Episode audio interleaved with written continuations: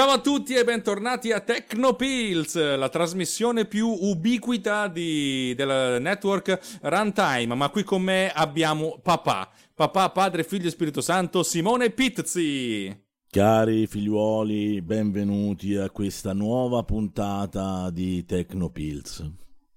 Non so, così. Che dato che, siamo, dato che abbiamo poca banda, parla lentamente così. Eh, stavolta non usiamo Skype, usiamo Discord, ma il problema è sempre lo stesso. La, Guarda, la qualità ti, della, ti assicuro che io ho fatto con questa situazione di emergenza, che poi non diciamo, ho fatto un, già un'altra puntata, però con Skype era venuta meglio. Quindi.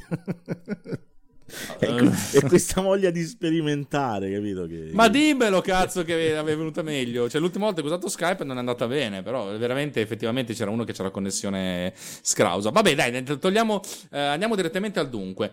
Questa è una puntata particolare perché vogliamo parlare del podcasting in Italia, ma soprattutto di come io e Simone siamo diventati dei podcaster, anzi essenzialmente come lui è diventato podcast, un podcaster e mi abbia tirato dentro. Per cui eh, la nostra scaletta è piena di, di, di cose da, da, dire e abbiamo un sacco di domande eh, alla fine, per cui sarà una puntata lunga lunga lunga, sedetevi comodi perché adesso cominciamo.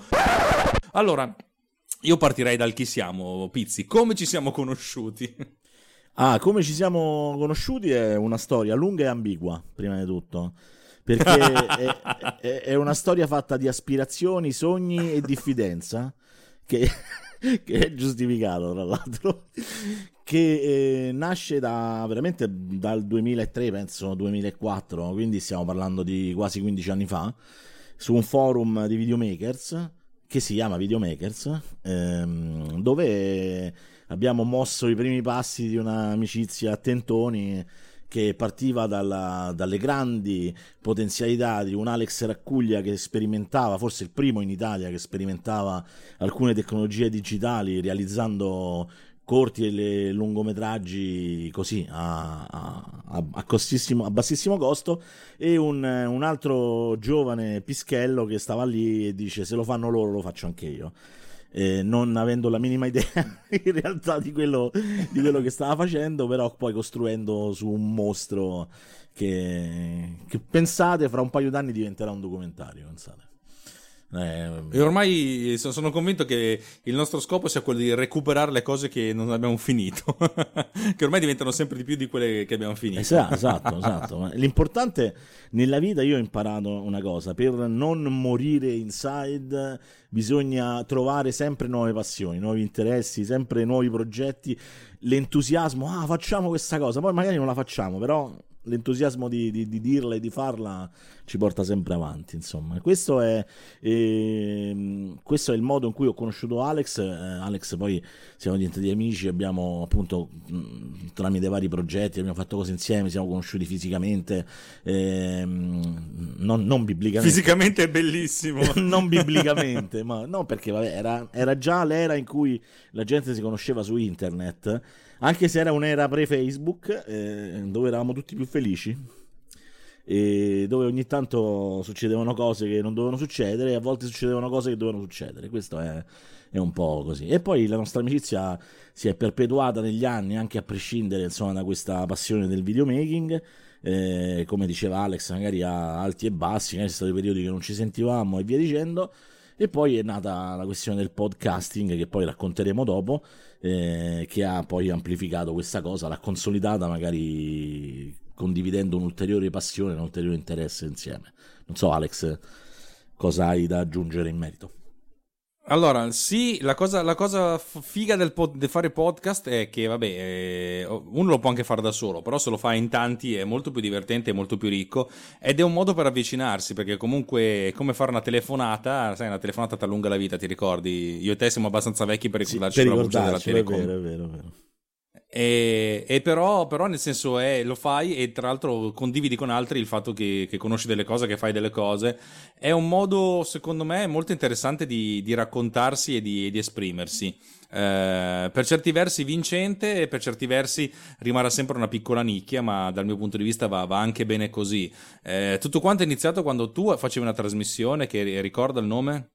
Sì, eh, di tutto un podcast che facevo con Michela, mia moglie e, diciamo anche con, con schiettezza e, e insomma con onestà era un po' una sorta di, di copia di una trasmissione che, che, già esisteva che era il Pizzacast dove c'erano marito e moglie più gatto che facevano questa trasmissione. Noi abbiamo presi un po' dall'entusiasmo che era in quella fase iniziale eh, in quella fase iniziale di, di, insomma, in cui il podcast in Italia era in grande fermento, anche se in maniera molto amatoriale, insomma, tutti si, si, entusiasmavano, vedevano che si poteva fare, che era fattibile, che non era una cosa difficile e tutti si imbarcavano, o tanti si imbarcavano, come abbiamo fatto noi. E poi dopo di tutto un podcast è diventata una trasmissione che ha raccolto il nostro impegno eh, fino ad arrivare insomma, a grandi risultati, ma anche a grandi ospiti, anche a livello politico eh, e anche a livello scientifico, eh, fino, fino, a che poi dopo alla fine lì, la follia che era intrinseca in me ha fatto sì che questo podcast, diciamo, se facciamo questo podcast perché non ne facciamo altri 150 e abbiamo messo su tipo una sorta di, di network e poi vabbè lì nascerà poi tutta la, la, storia di IPN, eh, quindi Italian Podcast Network, che non era l'unico network mh, di podcast, ma per un, forse per una frazione della sua esistenza è stato eh, forse il più importante dal punto di vista eh, dell'aggregazione e dal punto di vista anche della, della ricerca tecnica. No? Cercavamo noi sempre di, di fare un discorso eh, elaborato, insomma, diciamo così, non, non volevamo semplicemente prendere, accendere il microfono e registrare e basta, insomma. Eh, io mi rilascio a questo discorso perché mh, mm, quando, quando, Simone mi ha intervistato in podcast, credo che sia stato otto anni fa, 7-8 anni fa, eh, era la prima volta, non era la prima volta che veniva intervistato, ma la prima volta che veniva intervistato in podcast. E poi nel riascoltarmi ho detto, ah, che roba interessante i podcast, neanche sapevo che ci fossero. Per cui ho mi sono guardato in giro, mi sono scaricato un, un sacco di roba e ovviamente dei, dei 10-15 che mi sono scaricato me ne sono rimasti attaccati due come giusto che sia. Però eh, mi piace, però insomma fondamentalmente lì è, stata, è nata una sorta di passione e ci siamo detti quasi subito, mh, mm, come diceva lui, abbiamo un sacco di cose da raccontare e cazzo raccontiamole. E la mia prima esperienza come podcaster è stata con Tecno Diggaz. Eh, che era Tecnodigaz che, che andrebbe, andrebbe, recuperato perché, perché, non tutti lo sanno, e qui lo possiamo dire tranquillamente, ma era il protogenitore di archeologia informatica. Sì, è stato il proteggitore anche di un sacco di cose, anche, anche di morti di bestemmie probabilmente. Eh, eh, eh, allora, allora, mi ricollego un attimo a quello che stai dicendo te, poi ti, ti rilascio la parola. Mm, la cosa bella eh, io intervistai Alex sul mio podcast, quello di tutto un podcast che faccio con Michela, proprio perché conoscevo Alex, perché aveva delle competenze, perché aveva girato questo lungometraggio, quindi abbiamo parlato un po' di tutte queste esperienze, no? Poi in realtà io ho ragionato insieme a lui e insieme a tante altre persone, ragazzi, ognuno di voi ha una competenza, ognuno di voi ha la capacità di poter esporre magari alcune argomentazioni, raccontare delle storie, perché non farlo, eh, perché non farlo magari insieme all'interno di un contesto, no? Quindi questo era un po' cercare di istituzionalizzare, diciamo così, una, una sorta di eh, numero di trasmissioni che parlassero di, di, X argomenti, più o meno con competenza, più o meno con simpatia. E, ehm, e nacque appunto, insomma, Tecno, Tecno Diggaz che eh, che come ha detto Alex eh, era una sorta di serbatoio dal quale sono nate tante cose poi assurdamente perché, perché all'interno c'erano rubriche o segmenti o sezioni che poi alla fine comunque si sono scorporate o in altre trasmissioni o in altre rubriche di altre trasmissioni. Eh sì, era molto divertente. Ricordiamo il caro Fierro, Ferro, ma Massimo caro Ferro. Max, Max Fierro che, Fierro. Che noi, ricordiamo la buonanima di Max Fierro. Che, che, no, vabbè, sa, lui penso che sia ancora vivo in Corea. Io ogni tanto gli scrivo una mail, mi risponde. Insomma, sta bene, ha due figlie coreane, è un uomo eh, che ha trovato la sua strada in quello che, che, però secondo me in quel momento aveva bisogno di un po' di contatto con l'Italia, allora era ben disposto, insomma, Max Fierro che, che aveva anche lui un, un, podcast, anzi forse era uno insomma tra i primi podcaster italiani, si chiama Into the Nexus, e, e con il quale abbiamo fatto questa trasmissione, all'interno del quale proprio Alex si inventò una rubrica, no Alex? Ma me ne, me ne, inventai un po', forse però... Ma era proprio nato Beh, lì, Morti di bestemmie. Eh, la, prima, la, prima, la prima era Morti di bestemmie proprio perché all'interno della trasmissione dovevamo, verso la fine della trasmissione, dovevamo dire chi del mondo dell'informatica doveva morire di bestemmie e perché. E quindi ne uscivano fuori diversi, da Steve Jobs a Bill Gates, ai vari, insomma. E da lì in poi questa cosa dei morti di bestemmia ci faceva talmente tanto ridere che diceva, ma facciamoci un programma. e da lì, insomma, vabbè, sono nate varie, varie, cose, ma anche antropologia informatica stessa, che poi è diventata una rubrica d'archeologia informatica, mi pare che ci furono i primi abbozzi, se non altro nell'idea di scaletta eh, lì su Tecnotickets, che, che è stata una trasmissione importante, insomma sì, abbiamo fatto pochissimi episodi, 4-5 credo, però, sì. però è, stato, è, stato, anche perché poi effettivamente avevamo dei grossi problemi con Max che abitava dall'altra parte del mondo, per lui registrare aveva il fuso orario di 12 ore di differenza, per cui per noi le, le, le 9 di mattina erano le 9 di sera per lui, era molto, era molto complicato eh, gestire questa cosa. Erano i tempi in cui registravamo di sabato, che bei, che bei tempi.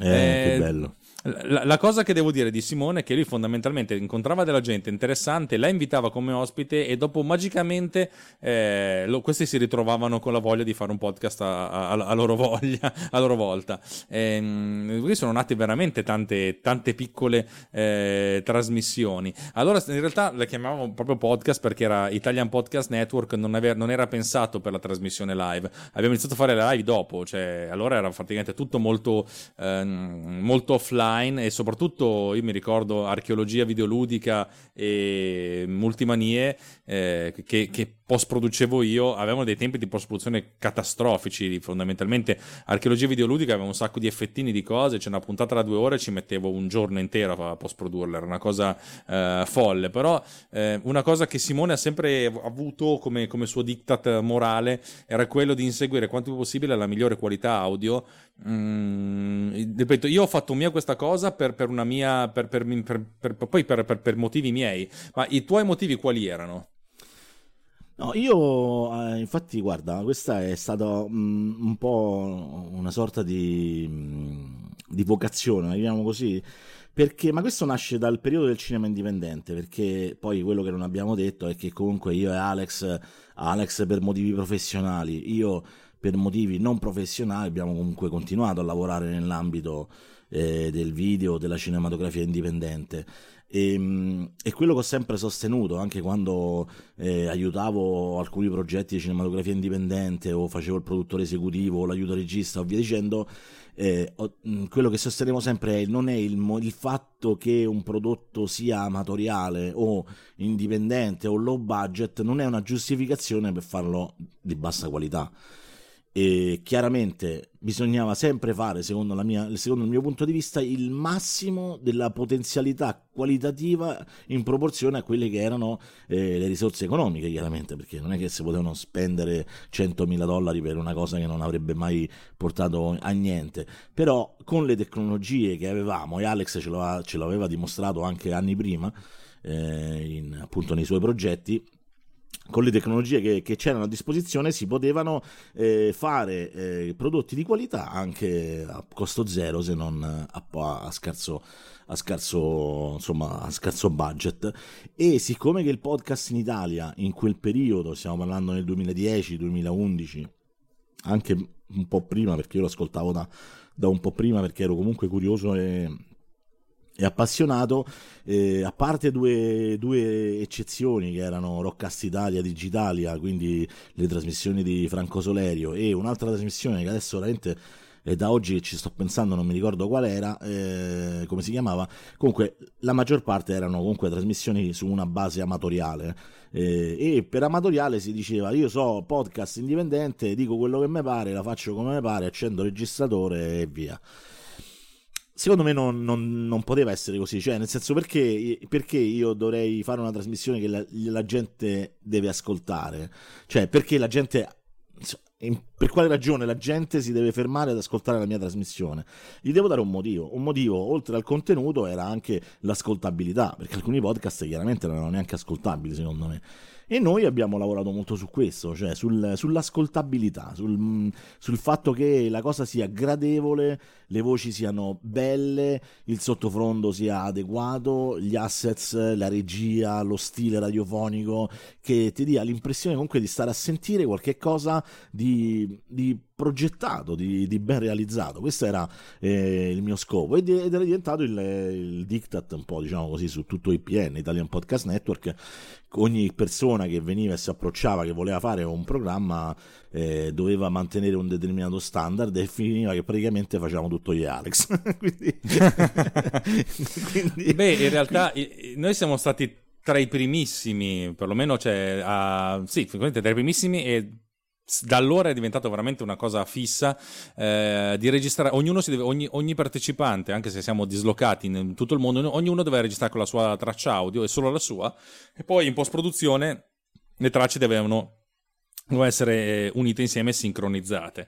Ed è il motivo per cui cioè nel senso la qualità è sempre altissima. La maggior parte dei podcast che io ascolto tuttora Ah, cose registrate da, da Hangout o da, da, Skype, per cui si sente il, l'host che si sente bene, tutti gli altri si sentono di merda.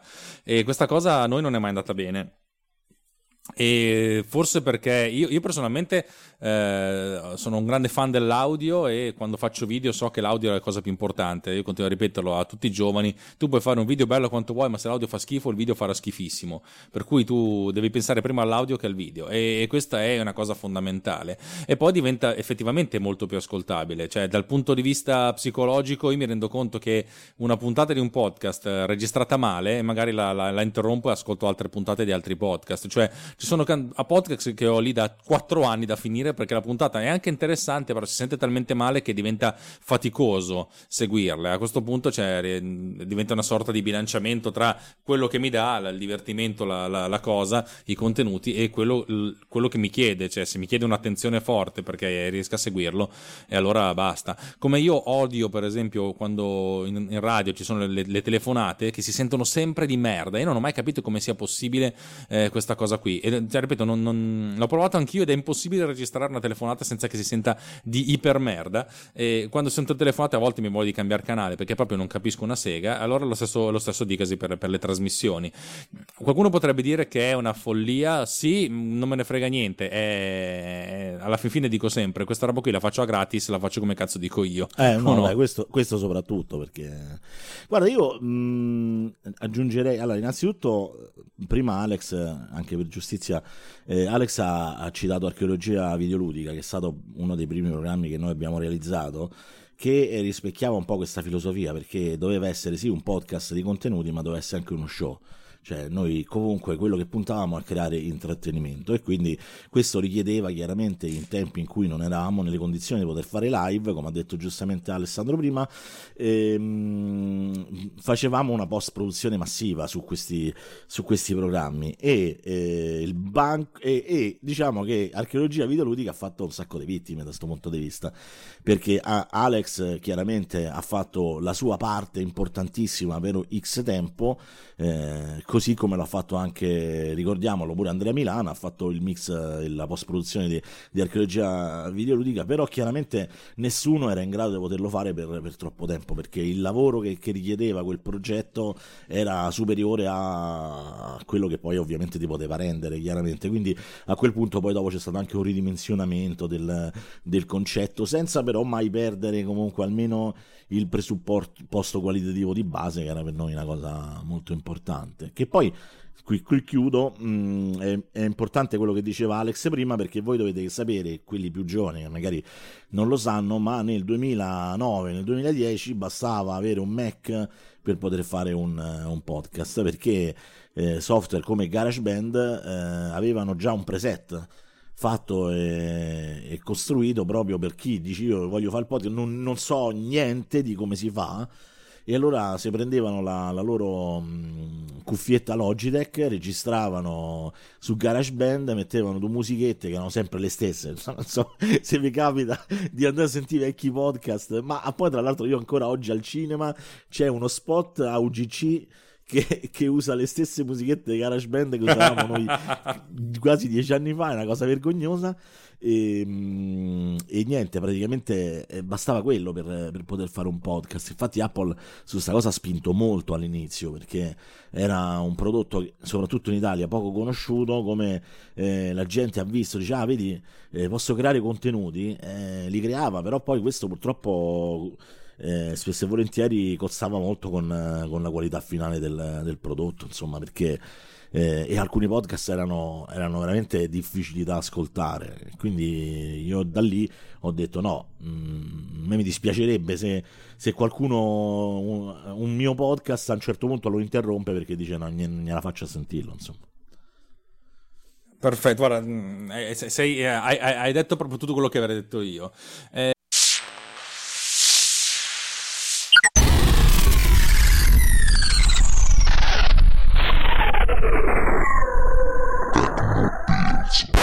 Parliamo di chi c'era e tecnicamente eh, faceva bene a suo tempo, tanto per una sorta di, di, recall di quello che lei ha già iniziato a dire. Sì, guarda, fa- facciamo i nomi, eh, vai, nomi e cognomi.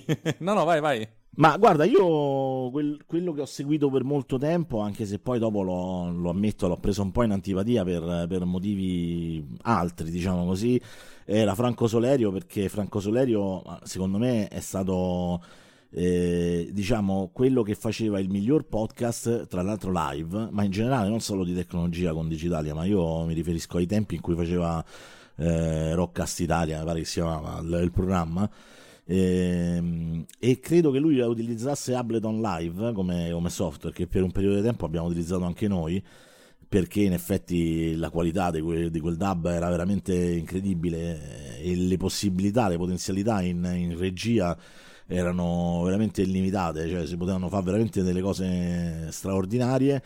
Eh, e lui all'inizio aveva anche questa impronta molto da, da apripista, no? da Pathfinder, quello che aveva praticamente aperto la strada a una serie di determinate idee e, e scriveva magari su un determinato blog come risolvere il determinato problema, come va elaborata la, la voce, che cos'è un compressore, cose che tu altrimenti eh, avresti dovuto scoprire andando a leggere magari i testi tecnici dei quali non è detto che poi ne avresti capito. Eh, lui andava nell'essenziale per dire ragazzi quello che ci serve sapere è che comunque la voce deve partire da, da 2 deve arrivare a 8 cioè, e all'interno di, di questo range ci deve essere uno strumento che, che la tiene incastonata e poi vabbè da lì in poi imparavi un po' tutte le altre cose e lui, lui ancora oggi cioè, ha una qualità impressionante, ha dati d'ascolto, insomma io poi non, non, so perché non è che so pubbliche queste informazioni, però eh, comunque abbastanza importanti, però vabbè, anche il fatto di avere comunque eh, possibilità, sponsorizzazioni e cose del genere significa che comunque il suo lavoro lui da quel punto di vista l'ha fatto, eppure Eppure io pensavo che questo comunque aprisse una sorta di canale all'interno di, del nostro paese e evidentemente eh, invece lui ha, è stato talmente bravo a, a, massificare l'ascolto che alla fine al di fuori di quella sua trasmissione che è talmente radiofonica probabilmente tante persone non ascoltano comunque podcast, cioè nel senso lui prende un pubblico ampio che, che comunque il podcast di per sé probabilmente non ascolta, ascoltano lui, basta. Poi c'erano ehm, anche altre trasmissioni, ma non ricordo, insomma. Sì, Vai no, allora Digitalia è il benchmark appunto a, a, vari livelli, soprattutto quello di marketing, perché eh, mi sembra di capire, e anche queste sono voci, sono voci che girano, che, che, sia inattivo, nel senso che eh, si, si, i, i, i, quattro ragazzi che bisogna dargli, dargli atto, sono lì tutti i lunedì, eh, si pagano. Pagano la, la si paga l'attrezzatura, si pagano tutto e anche si pagano la possibilità di ricercare, ehm, come si dice, inserzionisti e gli inserzionisti pagano tutta la, la baracca. Per cui eh, la cosa funziona e devo dire che io li ho ascoltati per 3-4 anni da tre mesi non li ascolto più perché mi ero rotto le palle, ma non, ma non, ma non perché loro hanno cambiato qualcosa, eccetera, eccetera, perché essenzialmente il mio approccio con la tecnologia è cambiato. Nel senso, mi sono rotto le scatole di trasmissioni che parlano solo di intelligenza artificiale, droni e auto che guidano da sole, o eventualmente di blockchain. Perché la block, blockchain da, da, due o tre mesi è un po' in, in Vabbè, se, sei fortunato quando l'ascoltavo io parlavano solo di Apple, quindi insomma... Sì, vabbè, ma quello, quello vabbè, cioè... ci, mi, mi, ci sta perché essenzialmente è il sistema che uso io, però non è... Però ripeto, quando la, tutto quello che torna ruota attorno alla tecnologia è moda e non mi, non mi si venga a dire che il drone non sia moda, che la, l'auto che si guida da solo non sia moda, che l'intelligenza artificiale, la, il pattern recognition non sia moda, che la, block, la blockchain non sia moda, tutti dicono è il futuro, è il futuro, è il futuro. Sì, va bene. Quando vedo qualcosa che funziona, allora sarà anche il futuro. Adesso come adesso sono tanti piccoli esperimenti che sì, va bene, è giusto, è giusto che, ci, che, ci, si investa, però eh, il fatto di parlarne continuamente, tutte le settimane, tutte le sere, tutti i giorni, è due coglioni. per cui a un certo punto ho detto, vabbè, probabilmente fra un anno ricomincio, avranno, saranno nuove mode, per cui mi, mi, mi riabituerò alla cosa. Ma ripeto, io, tutto io questo... Ho smesso, ho smesso di ascoltarlo, secondo me, nel momento in cui un po', diciamo a Franco Solerio gli è venuto un po' lo spirito da filosofo, no? diciamo che eh, dove praticamente l'informazione tecnica a un certo punto poi entrava in elucubrazioni tipo le regole sociali si scrivono in PHP è la frase che mi ha fatto spegnere tutto.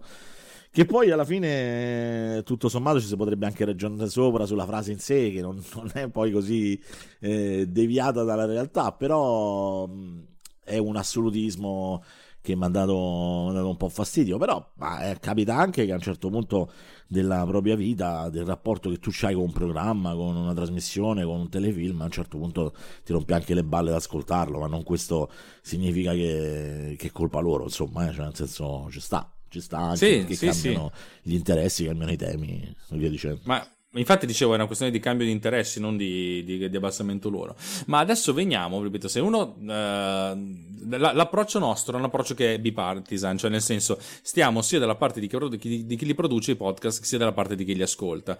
Eh, fino a, fondamentalmente, fino a quando non è uscito l'iPhone, ma anche quando è uscito l'iPhone, perché fondamentalmente questa cosa è nata con l'iPod, l'unica piattaforma che c'era per, per il podcasting era iTunes eh, che è eh, secondo me ancora adesso l'unico grande database a cui tutti gli altri eh, eh, vanno a leggere dietro. quando ci...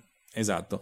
Il problema è che eh, iTunes, eh, io ho messo questo titolino, e iTunes che fa? Cioè in Italia è, è, è diventata una sorta di, di, di, di, insomma, di redazione non presidiata, perché soprattutto per quanto riguarda il podcasting viene, le sue statistiche non vengono aggiornate da anni, cioè vedo podcast che non escono da tre anni che sono ancora in uh, nuovi e anche, anche di più, anche di più. Esatto, cioè nel senso va bene tutto, però c'è veramente una, una, una morte del, della novità, ripeto, molte cose che sono iniziate adesso, io non dico tanto le mie due trasmissioni perché sono anche talmente di nicchia che chi se ne frega, però un sacco di cose molto interessanti che avrebbero spazio. Eh, io penso per primo a Walter Vannini con uh, Data Nightmare che fa un prodotto a- assolutamente eccezionale. Eh, secondo me, eh, se non si becca il, il 10 fisso, perché fondamentalmente lui dovrebbe migliorare un attimino il suo rapporto col microfono, perché per il resto No, non perché sia sbagliato, no, perché ripeto, cioè, ripeto è, è, talmente grandioso tutto quello che dice che allora a questo punto, se devi proprio trovare tirare fuori il pelo nell'uovo, è il suo rapproccio con, con, con, con, la, cosa. Ma va benissimo, ripeto, io ad avercela la sua, tutto quello Beh, che ha da dire lui. Non ci ha avuto il tempo della maturazione, ci abbiamo avuto noi. Quindi, mm, cioè, noi abbiamo commesso errori simili a quelli che fa lui anche a livello di impostazione, però noi abbiamo avuto comunque sette anni per migliorare questo tipo di discorso. Poi c'è gente che nasce, secondo me con, ehm, con una vocazione magari più naturale rispetto a lui che secondo me a livello di speaking è veramente grandioso però con lo strumento magari affaticato no? cioè nel senso questo eh, non lo metto in dubbio però su iTunes ti rispondo subito con il mio pensiero, così poi dopo vai te. Io vedo in, con il rapporto tra iTunes e il podcast è lo stesso rapporto che Apple ha con le cose quando non sono più di sua esclusiva. Cioè, nel senso che Apple tante volte lancia determinate cose o comunque le, le, patrocina in maniera importante, poi quando vede che non è più la sola a farlo, perde interesse e, lo, e le lascia morire così. Cioè, mm, questa è un po' la sensazione che ho sempre avuto, perché il podcast eh, in iTunes c'è uno una posizione molto importante, ma in realtà il podcast per, Apple è stato un, un, elemento molto importante. Solo che mentre che negli Stati Uniti o comunque nelle, nelle, nei paesi di lingua inglese eh, il podcast, anche quello indipendente, emergeva veramente in maniera forte. In Italia questa cosa non è successa. E non solo, c'è stato anche un problema eh, importante che eh, il podcast indipendente che veniva fatto anche seriamente veniva completamente sommerso dai podcast delle emittenti radiofoniche professionali. E quindi iTunes non ha mai creato una distinzione, ma non l'ha mai creata perché probabilmente il podcast americano se la batte col podcast, cioè il, quindi nato podcast, quindi puro, indipendente, se la batte magari con, con alcuni podcast delle emittenti radiofoniche, oppure magari in iTunes esiste, eh, in America esiste una distinzione tra podcast eh, delle emittenti radiofoniche e podcast del, del, dell'emittenza indipendente.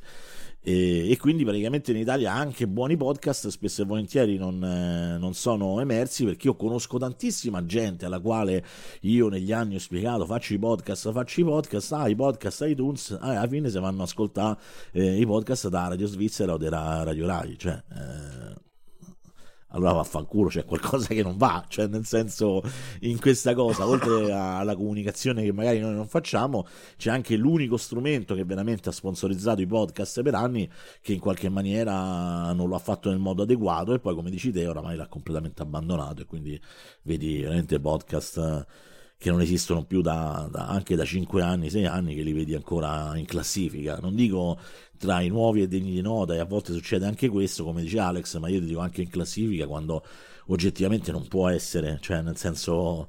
Eh, ma vabbè, poi lì ci sono gli algoritmi di iTunes che sarebbe da, da discutere sopra, ma tanto poi alla fine è, è, inutile. Quindi questo è un po' il, secondo me, il, il sunto della situazione, un po' il peccato perché perché non, cioè, in Italia veramente il podcast secondo me non ci ha mai avuto veramente una possibilità. Questo è... È vero, sai cos'è la cosa che mi... cioè nel senso, in Italia abbiamo una vagonata di youtuber che fanno delle cagate, anche degli youtuber che fanno delle cose molto interessanti, però diciamo che quello è diventato molto più, più forte, molto più preponderante. Eh, io credo che il, il riccismo, dove Ricci è quello che ha fatto Paperissima, per farti capire. Cioè, quel, l'approccio del ma sì, mandiamola in vacca, la qualità non è importante, eh, l'importante è la scoreggia eh, va bene, però nel senso, cioè, alla fine ha, ha, trasformato tutto quello che non è Gabibbo in qualcosa di elite e l'elite viene vista soprattutto adesso come una cosa sbagliata. Dice, l'intelligenza, sei un radical chic, eh, eccetera, eccetera. Ed è il motivo che Dai, poi ci ha portato. a... radical chic, lascia perdere perché No, per dirti, cioè, siamo, no, lo sento arrivati... dire ultimamente in maniera così preponderante, poi è da ridere. Eh, esatto, esatto, è quello che intendevo dire, cioè, nel senso, eh, se siamo il paese dove, dove abbiamo più ostracismo nei confronti dei vaccini, c'è qualcosa, che c'è, c'è, qualcosa di sbagliato sotto. Non dico che sia colpa di Ricci, però il... il um, la locura, cioè nel senso il, la, la, cazzaggine ha, ci ha rovinato, nel senso noi siamo la curva, l'Italia era la, era la culla della cultura, cioè il rinascimento è nato qui, cazzo, un sacco di cose interessanti, un sacco di, un sacco di cose belle e non c'è più il gusto di un certo tipo di bellezza, e questa è una cosa che mi, che mi spaventa tantissimo e mi, e mi spiace tantissimo. E il podcast, è difficile trovare un podcast che sia particolarmente brutto perché non è visivo. Per cui ha qualcosa da dire. Magari c'è un podcast dove eh, fanno eh, anti Radio Maria e fanno 18 bestemmie eh, di seguito al minuto per dirti. Potrebbe anche però per qualcuno può anche essere interessante questa cosa. Tendenzialmente se uno accende un microfono qualcosa da dire in qualche modo ce l'ha anche, eh, per cui devi avere qualcosa da dire per farlo e di conseguenza devono, eh, il podcast è veramente contenuto, non è come riprendere il gattino a cui gli fa la, la, la, la carezza oppure il tipo che eh, il bambino che, che cade allora ah che ridere che ridere che ridere, cioè eh, il podcast è l'antitesi di Facebook per dirti, come diceva dice Enrico, se il podcast fosse su Facebook o Instagram avrebbe molti più ascolti, sì ma sono, Facebook e Instagram sono degli strumenti molto visivi, YouTube è uno strumento molto esatto. visivo, il podcast è uno strumento A eh, molto personale, di difficile comunicazione, nel senso se tu lo ascolti è difficile che ti dici oh cazzo condividiamolo, cioè nel senso non è proprio così immediata, è, è no, molto no, più di nicchia. Se, secondo me il problema del, del, del è proprio origine, cioè l'errore del podcast è in origine, cioè proprio eh, c'è un peccato originale che è quello della meccanicità. Cioè, nel senso, YouTube tu apri e vedi e condividi Facebook è la stessa cosa. Il podcast nasce in un'era antecedente a tutto questo, dove comunque tu devi andare a cercare un feed, un lettore per feed, devi scaricare l'episodio, devi ascoltarlo, devi condividere, cioè sono tutta una serie di, di procedimenti che, che, che oggi è troppa roba, capisci? Troppa roba. Poi, tra l'altro, adesso noi stiamo facendo questa puntata sul podcast, ma una volta piacerebbe farla su YouTube perché su YouTube c'è tanto, tanto, tanto da dire.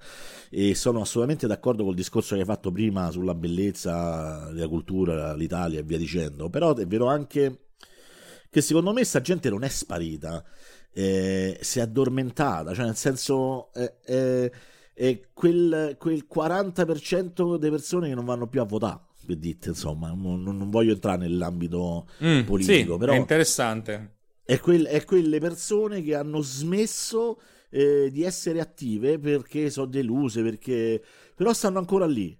Stanno ancora lì e in qualche maniera vanno risvegliate perché c'è questo enorme mostro della ragione che si sta generando, come dicevano al tempo degli illuministi eh, che, che, in qualche maniera bisogna contrastare, eh, perché io entro su YouTube e vedo cose palesemente fake, fake brutte, cioè nel senso fatte male, non come Alex Raccuglia quando faceva Scar che si impegnava a fare gli effetti speciali e, e, e il, il, tatuaggio animato sulla pelle di una persona, ma le cose proprio fatte brutte, fatte male, fatte proprio ti, non me ne frega un cazzo di te perché sei stupido e tu dirai io eh, che io ho sempre ragione, anche se ti faccio vedere pure io che è finto quello che faccio, tu mi dirai che io comunque sto facendo una cosa vera. Eh, e questi che vanno in, in tendenza diventano influencer, e se tu vai lì e gli scrivi, guardate che che sta roba è fake, cioè è palesemente una cazzata. Ah, invidioso, stronzo, vai, devi morire, tua sorella è una puntata, eh, capito? Cioè, così è questo è oggi diventato insomma il mondo dei social network. Dall'altra parte c'è anche da dire che, eh, come abbiamo detto prima, il podcast è uno strumento da nerd, è vero, ma è vero anche che noi facciamo anche programmi da nerd. E perché se io vado su Spreaker e cerco, che ne so, anima secolare, eh, divinità della cupola o spiriti della foresta o roba del genere, trovo centinaia di programmi, centinaia no, ma trovo programmi che mettono i fantasmi e gli alieni nello stesso, nello stesso argomento e hanno 10.000, 20.000, 30.000 visualizzazioni, ascolti. Mi stavo a confondere con, con YouTube, scusa, ma, parlo d'ascolti, cioè nel senso parlo di podcast audio che comunque parlano di tematiche che, che, comunque creano una nicchia e che funzionano. Un po' come noi quando abbiamo avuto Psicocast, non so se tu lo ricordi. Minchia che era il programma, quello in tre, in tre, puntate aveva fatto 30.000 download, cioè in tre puntate, cioè una cosa impressionante. No, di più, quando... di più, ce n'erano 20.000 in una sola per dire. In una sola, sì, sì, è vero, è vero. No, adesso neanche me lo ricordo, però mi ricordo che mi ci chiamò Fierro, dice, ma hai visto sta roba? Ho detto, guarda...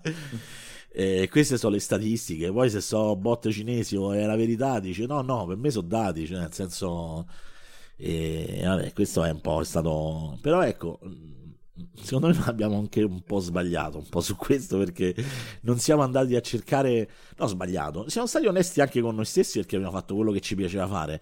Però non siamo andati a cercare la cosa capito che ci portasse gli ascolti per forza di cose insomma. Però eh, anche questo bisogna un po' capire perché quella gente, quei 20.000 vanno a sentire anima alienante e non vengono a sentire, che so, Data Nightmare. Data Nightmare, bravo. Che secondo me è, è, è, la giusta, cioè nel senso, un conto è ci sono i poteri forti, gli alieni, i rettiliani. È l'equilibrio, è l'equilibrio, esatto. no? Cioè, è comunque la trasmissione che può attirare quel tipo di, bu- cioè il tipo di pubblico un po' più ingrifato, pseudo-complottista, no? Cioè, nel senso, e il pubblico invece interessato all'argomento perché comunque l'argomento è trattato bene, però è comunque raccontato con una voce eh, amaliante, piacevole, roba del genere. E secondo me quella è la trasmissione che se avesse avuto un po' più di spazio, fosse nata magari 4-5 anni fa, secondo me avrebbe spaccato. Sta andando bene, sta crescendo tantissimo da Nike. Sì, sì, voglio, infatti, voglio io guardo, guardo, le guardo, le statistiche e muoio di invidia. no, scherzo, nel senso è, meriterebbe 10 se non 100 volte tanto. Eh, eh. Sì, esatto. Sì. Il, è, una, è, una, è, una, cosa di approfondimento. Noi non saremmo mai riusciti, cioè io non, non ci riuscirei a fare le cose sugli alieni. Cioè, mi, mi, mi, verrebbe da ridere subito dopo. Per cui chi se ne frega. Ed è questa cosa. Beh, infatti, faccio... noi l'abbiamo fatta la trasmissione sugli alieni, ancora sta sì. Infatti. Beh, comunque è tornata di moda la storia del, del, dei terremoti che sono dovuti alle flussi migratori, eh? Perché spostano persone, sì, è tornata di moda, l'ho vista su Facebook un paio di settimane fa. Vabbè, allora mettiamoci invece dal punto di vista di, di, chi, di, chi, fa podcast, nel senso io ho, ho, pensato quali sono i modelli di business, cioè nel senso come si fa a, a rendere questa cosa, non dico che fa, a guadagnarci, ma a sopravviverci, perché io dico sempre nelle mie trasmissioni, alla fine, oh dateci un euro perché noi questa baracca ci costa 45 euro al, al mese. E se non ce li mettiamo o ce li mettiamo noi o chiudiamo la baracca e diventa un problema perché a questo punto poi ognuno si fa il suo e diventa, diventa una sorta di morte cerebrale del, de, de, de, della qualità uh, della trasmissione. Allora mm, molti lo fanno a babbo morto perché, perché di sì ma ormai quasi tutti quelli che io ascolto di, quelli che sono rimasti vogliono un minimo di, di feedback eh, di carattere donationware. Donationware è nel senso, oh, se ti è piaciuta sta roba, lasciaci, lasciaci, un centesimo. Che a me piacerebbe tanto se ci fosse la possibilità del centesimo, perché secondo me è più facile trovare 100 persone che ti danno un centesimo che una persona che ti dà un euro. Però, insomma, questa è una è, no, no. è, è una poi, follia però mia. poi tra la transazione, tra le tasse, è una cosa e un'altra. Sì, no, dico il, proble- il, problema delle microtransazioni è che non si possono fare le nanotransazioni. Io dico sempre, eh, sappiate che io vendo delle applicazioni per, per conto mio, le vendo a 3,99 dollari mediamente. Di questi 3,99 dollari mi rimangono attaccati 3 euro ed è tanto secondo me, però perché partiamo da 3,99 Se partissimo da un euro ci rimarrebbe attaccato cosa? Mezzo centesimo, cioè 50 centesimi. Certo. Ed è diventa una cosa complicatissima. È, è, sarebbe molto più comodo riuscire a fare una cosa che no, 10 euro all'anno cioè, sare, spenderebbe di meno la, la, persona e guadagneremo di più noi, però non si può assolutamente fare questa cosa qua. Eh, per quanto riguarda le sponsorizzazioni, a me piacerebbe tanto avere delle metriche, le metriche però in realtà non, non le ha nessuno, cioè non esiste una, una, statistica del podcasting, cioè ognuno può vedere la propria di statistica, ma non può, e può anche eh, mostrarla a eventuali clienti, se tu ti connetti con col tuo account developer puoi vedere le statistiche dei podcasting uh, di iTunes ma solo del tuo coso, per cui non puoi paragonarlo ad altri. O conosci altri oppure eh, rimani attaccato. E devo dire che i numeri non li dice mai, quasi mai nessuno. Io di 50 podcast che ho ascoltato nella mia vita, cioè con 50 trasmissioni diverse, soltanto due li ho sentiti dire i numeri. E uno sono io. perché giustamente i numeri non li dice mai nessuno perché tutti vogliono millantare ah facciamo di qui facciamo di là spacchiamo il mondo e poi dopo quando vai a contare i numeri sì vabbè eh, sono quattro gatti messi in croce eh, questa è una cosa molto complicata per chi, per chi fa podcast e la, la, sponsorizzazione è un problema. Negli Stati Uniti eh, grandi catene di podcast hanno, stanno facendo, eh, sì, non so se lo, se lo, sai, di fare le puntate che quando tu le scarichi eh, loro tracciano l'IP, tracciano varie cose, mm, cercano di, di, di, di di, di, di, identificarti in qualche modo in modo da aggiungere in coda, in testa, un altro pezzo del, del, file, per cui viene compresso in tempo reale e ti viene mandato in tempo reale, con la pubblicità che è personalizzata. Per cui se tu ti colleghi dall'Italia, magari trovi la pubblicità, eh, che ne so, dell'olio cuore, una cosa che mi è venuta in mente a caso, non so perché, perché ho appena finito il lavoro sull'olio cuore. Se invece ti connetti dall'Alabama, ti viene fuori la pubblicità delle, delle armi da fuoco, non lo so. no, quella, quella, è l'Arizona, no, il Montana. il Montana. Sì, vai, ma anche in Alabama, eh, figuriamoci. Ma penso anche io, sì. Siccome tutta quella zona dell'America, nel senso, se possono sparare a qualcuno, sono ben contenti. Ma io penso tutta quella parte de- dell'America che, che, non è New York e forse lo stato di Washington, ma insomma. Vabbè, anche no. San Francisco è abbastanza di sinistra, cioè, per, come si può essere di sinistra negli Stati Uniti? Negli eh? Stati Uniti, sì, sì, no, ma comunque, sì, sì, no, interessante questa cosa. Allora, Posso rispondere subito così poi tu vai avanti con, con la tua disamina perché secondo me il problema è che noi possiamo analizzare tutti quanti i modelli di business eh, possibili ma non esiste un modello di business applicabile da noi. Perché noi, dato che tu dici che noi non, cioè che, che, i podcast non dicono mai i propri numeri, però questa è, è, una trasmissione dove stiamo ragionando sul podcasting, quindi è anche giusto essere schietti e onesti. Noi eh, nella nostra storia, quindi in una fase centrale di Italian Podcast Network, che secondo me comunque è il progetto che veramente ha funzionato più di tutti i progetti che abbiamo fatto nella nostra eh, insomma nel nostro percorso, diciamo così, eh, il massimo che abbiamo ottenuto è un picco di 5.000 download su un programma come archeologia videoludica. Eh, da lì a cascata molti programmi erano, si, come posso dire, eh, acc- crescevano accodandosi a quello perché noi con Italian Podcast Network che facevamo? Distribuiamo anche un feed generale quindi se cresceva il feed generale crescevano fondamentalmente quasi tutti gli altri podcast. Però questo è stato il massimo della nostra storia.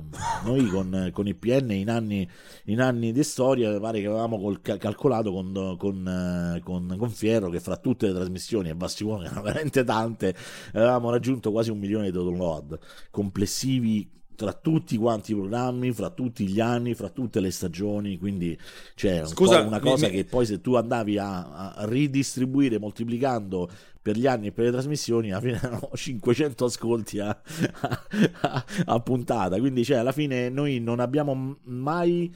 Eh, avuto appunto tranne quella, quella, fase lì e poi dopo i primi tempi di videoludica che andava a 1300, 1500 o 2000 download a puntata quando andava bene eh, non abbiamo mai raggiunto più quei, quei picchi lì. E questo eh, è importante dirlo perché comunque senza ammettere questo è difficile anche ragionare su che cosa ci può portare un, un podcast. Ed ecco perché noi facciamo il Patreon, perché il Patreon ci permette comunque a quei eh, 500 super fan che magari abbiamo o eh, 25 iper fan che abbiamo, che sono quelli che proprio ti seguono, ti tampinano, ti cercano sotto casa, di eh, darci una mano nel, nel, nel, nel costo che noi affrontiamo per produrre cose e loro lo fanno volentieri perché comunque è un gesto di ringraziamento per, per le ore che, che, tu hai regalato loro e, e tu ringrazi loro per, per, la soddisfazione che ti hanno regalato a, a,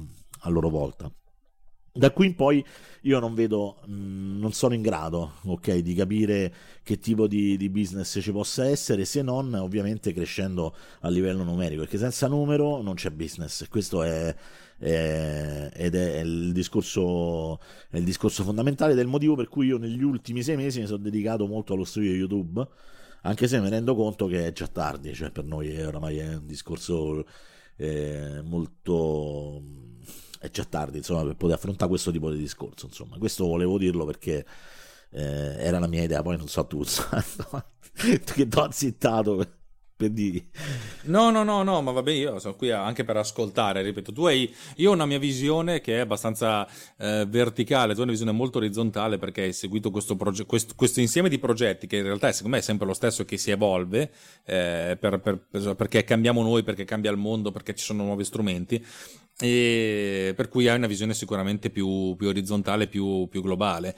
Eh, effettivamente sì, è un, è un, prodotto di nicchia e tale, e tale, deve essere per certi versi, per cui ripeto, se in Italia ci sono, c'è uno che guadagna, ci sono una dozzina che, che arrivano in pari, e va bene così dal mio punto di vista. Alla fin fine, ripeto, io personalmente lo faccio perché mi fa star bene, non perché ci guadagno eh, no, no, cose esatto, del genere. Esatto, cioè, certo poi in realtà uh, da, da, tutti questi anni di podcasting e soprattutto negli ultimi due anni in cui mi sono dedicato a Tecnopills, che è stata una trasmissione che è nata su tua richiesta, come dire, parla ogni tanto di una, di un, di una cosa che, che, sei tu tecnica e poi è diventata quello che è diventata, ripeto, ho essenzialmente conosciuto una persona che mi ha dato un lavoro, però ripeto è è stata una cosa così, non è, non è una.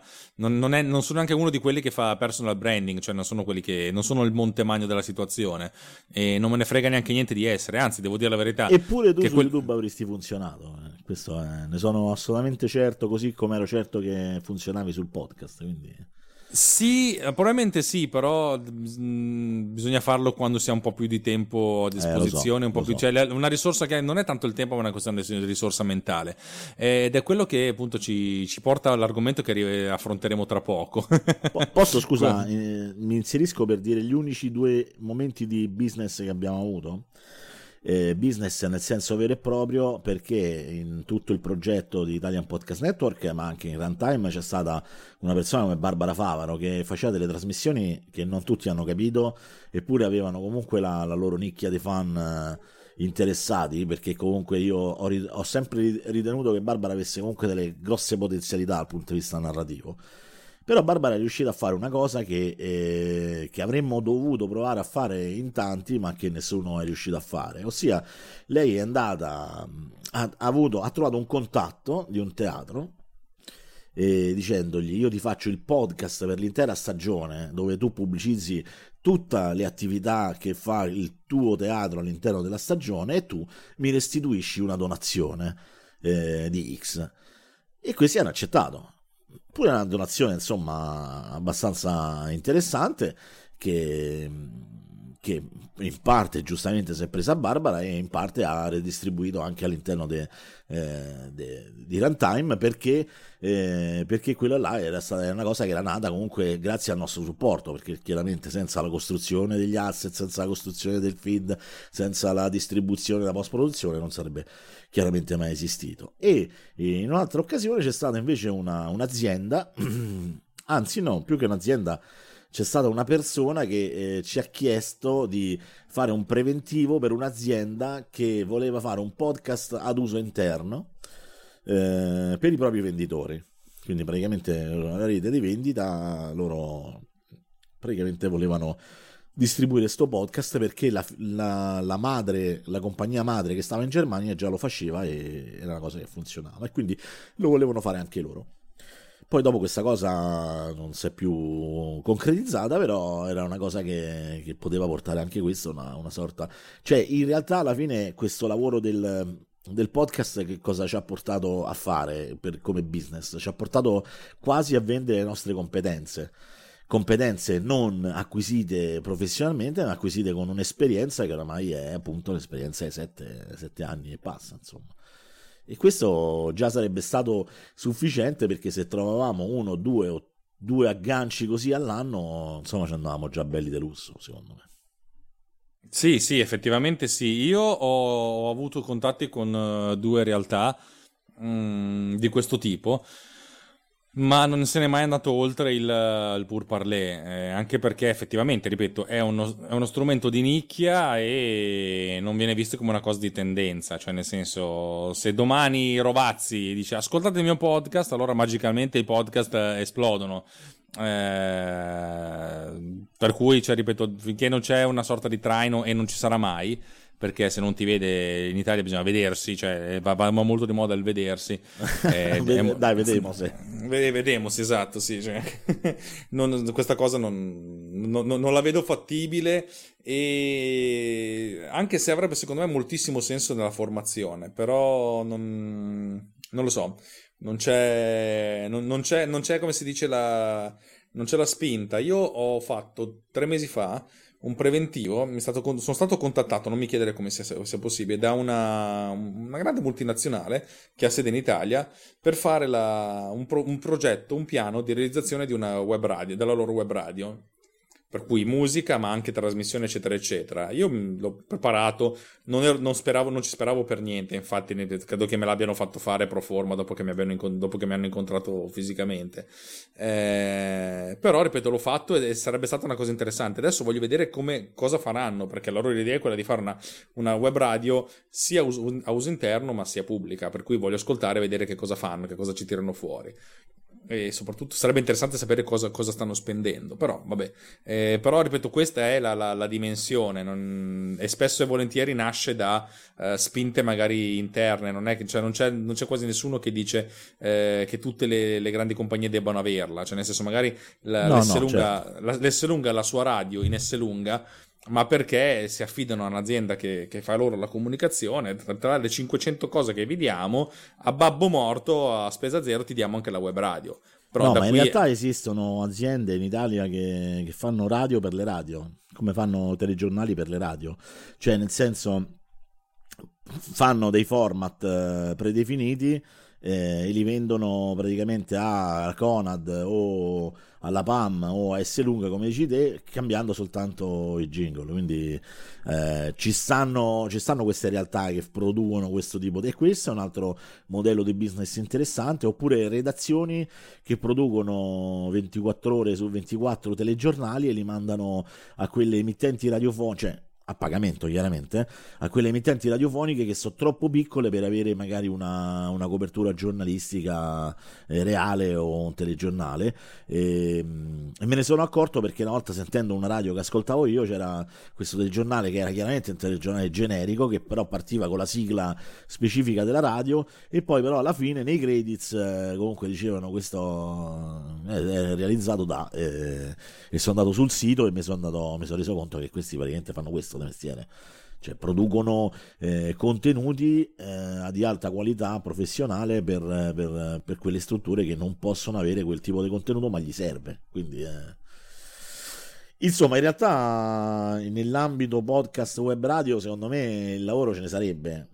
E che non è il nostro lavoro, questo bisogna considerarlo e dobbiamo tornare sempre al famoso bivio, lo stiamo facendo per cosa? Cioè, Beh, quando, quando, una cosa, cioè, questo tipo di, di, creazione di contenuti necessita di una redazione. Redazione significa è, una, è un lavoro, cioè 8 certo, certo, ore certo. al giorno, 6, giorni alla settimana.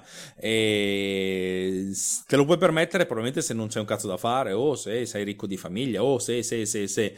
Dal nostro punto di vista è una cosa che cioè, noi, io e te lo facciamo così, perché ripeto, perché stasera io potevo uscire fuori a cena con mia moglie, invece sono rimasto qua, ma è, è una cosa, è, ha questa dimensione e così deve rimanere dal mio punto di vista. No, no, assolutamente è così, no? Io dico, nel senso, nei modelli di business che ti si presentano davanti, dopo aver fatto anni di esperienza in questo campo, tu puoi, puoi fare una, una valutazione tua personale dicendo, ok, ho acquisito abbastanza esperienza, sono interessato ad investire in questo settore e allora diventa un'impresa. Ehm, lo, ci, può, ci, può, anche stare un ragionamento del genere, cioè nel senso io eh, per, un, per, un, periodo di tempo ci ho, ci ho pensato a investire soldi su uno studio di registrazione e post produzione eh, perché ho detto vabbè eh, in realtà anche se non lo dovessi fare io direttamente eh, ma dovessi prendere comunque un tecnico ho i soldi magari per investire su questo tipo di discorso eh, e come imprenditore so anche di che cosa sto parlando perché comunque ho comunque acquisito l'esperienza per sapere di che cosa sto parlando. Mi interessa lo voglio fare non mi interessa, vale la candela, è un, è un campo sul quale vale investire, cioè questo poi rientra in un altro discorso. Però eh, questa trasmissione mi riporta più alle origini, al perché ho iniziato, cioè al, al, fatto che ho iniziato perché trovavo divertente comunicare con le persone, cioè trovavo divertente costruire trasmissioni che avessero il sapore della radio, quindi io eh, allo stesso tempo interpretavo e sognavo di essere quello che faceva la radio pirata negli anni 70, cioè è un po' questo la l'amore con il quale io mi sono approcciato a fare questa cosa e che ancora oggi un po' è così, anche se poi, vabbè, poi dopo rispondo, rispondiamo poi a una domanda che, che poi chiede anche in merito a questo, insomma.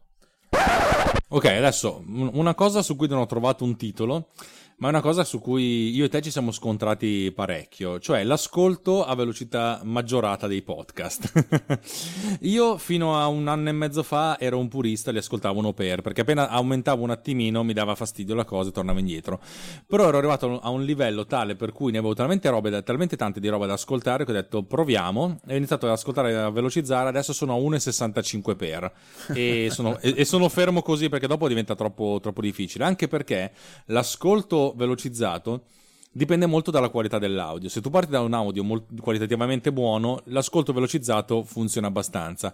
Se parti da un audio di pessima qualità, e ripeto, ogni tanto ascolto dei podcast di pessima qualità, cioè veramente la cosa diventa inascoltabile, diventa veramente un, un pastrocchio di frequenze. Eh, tu invece sei un purista, giusto?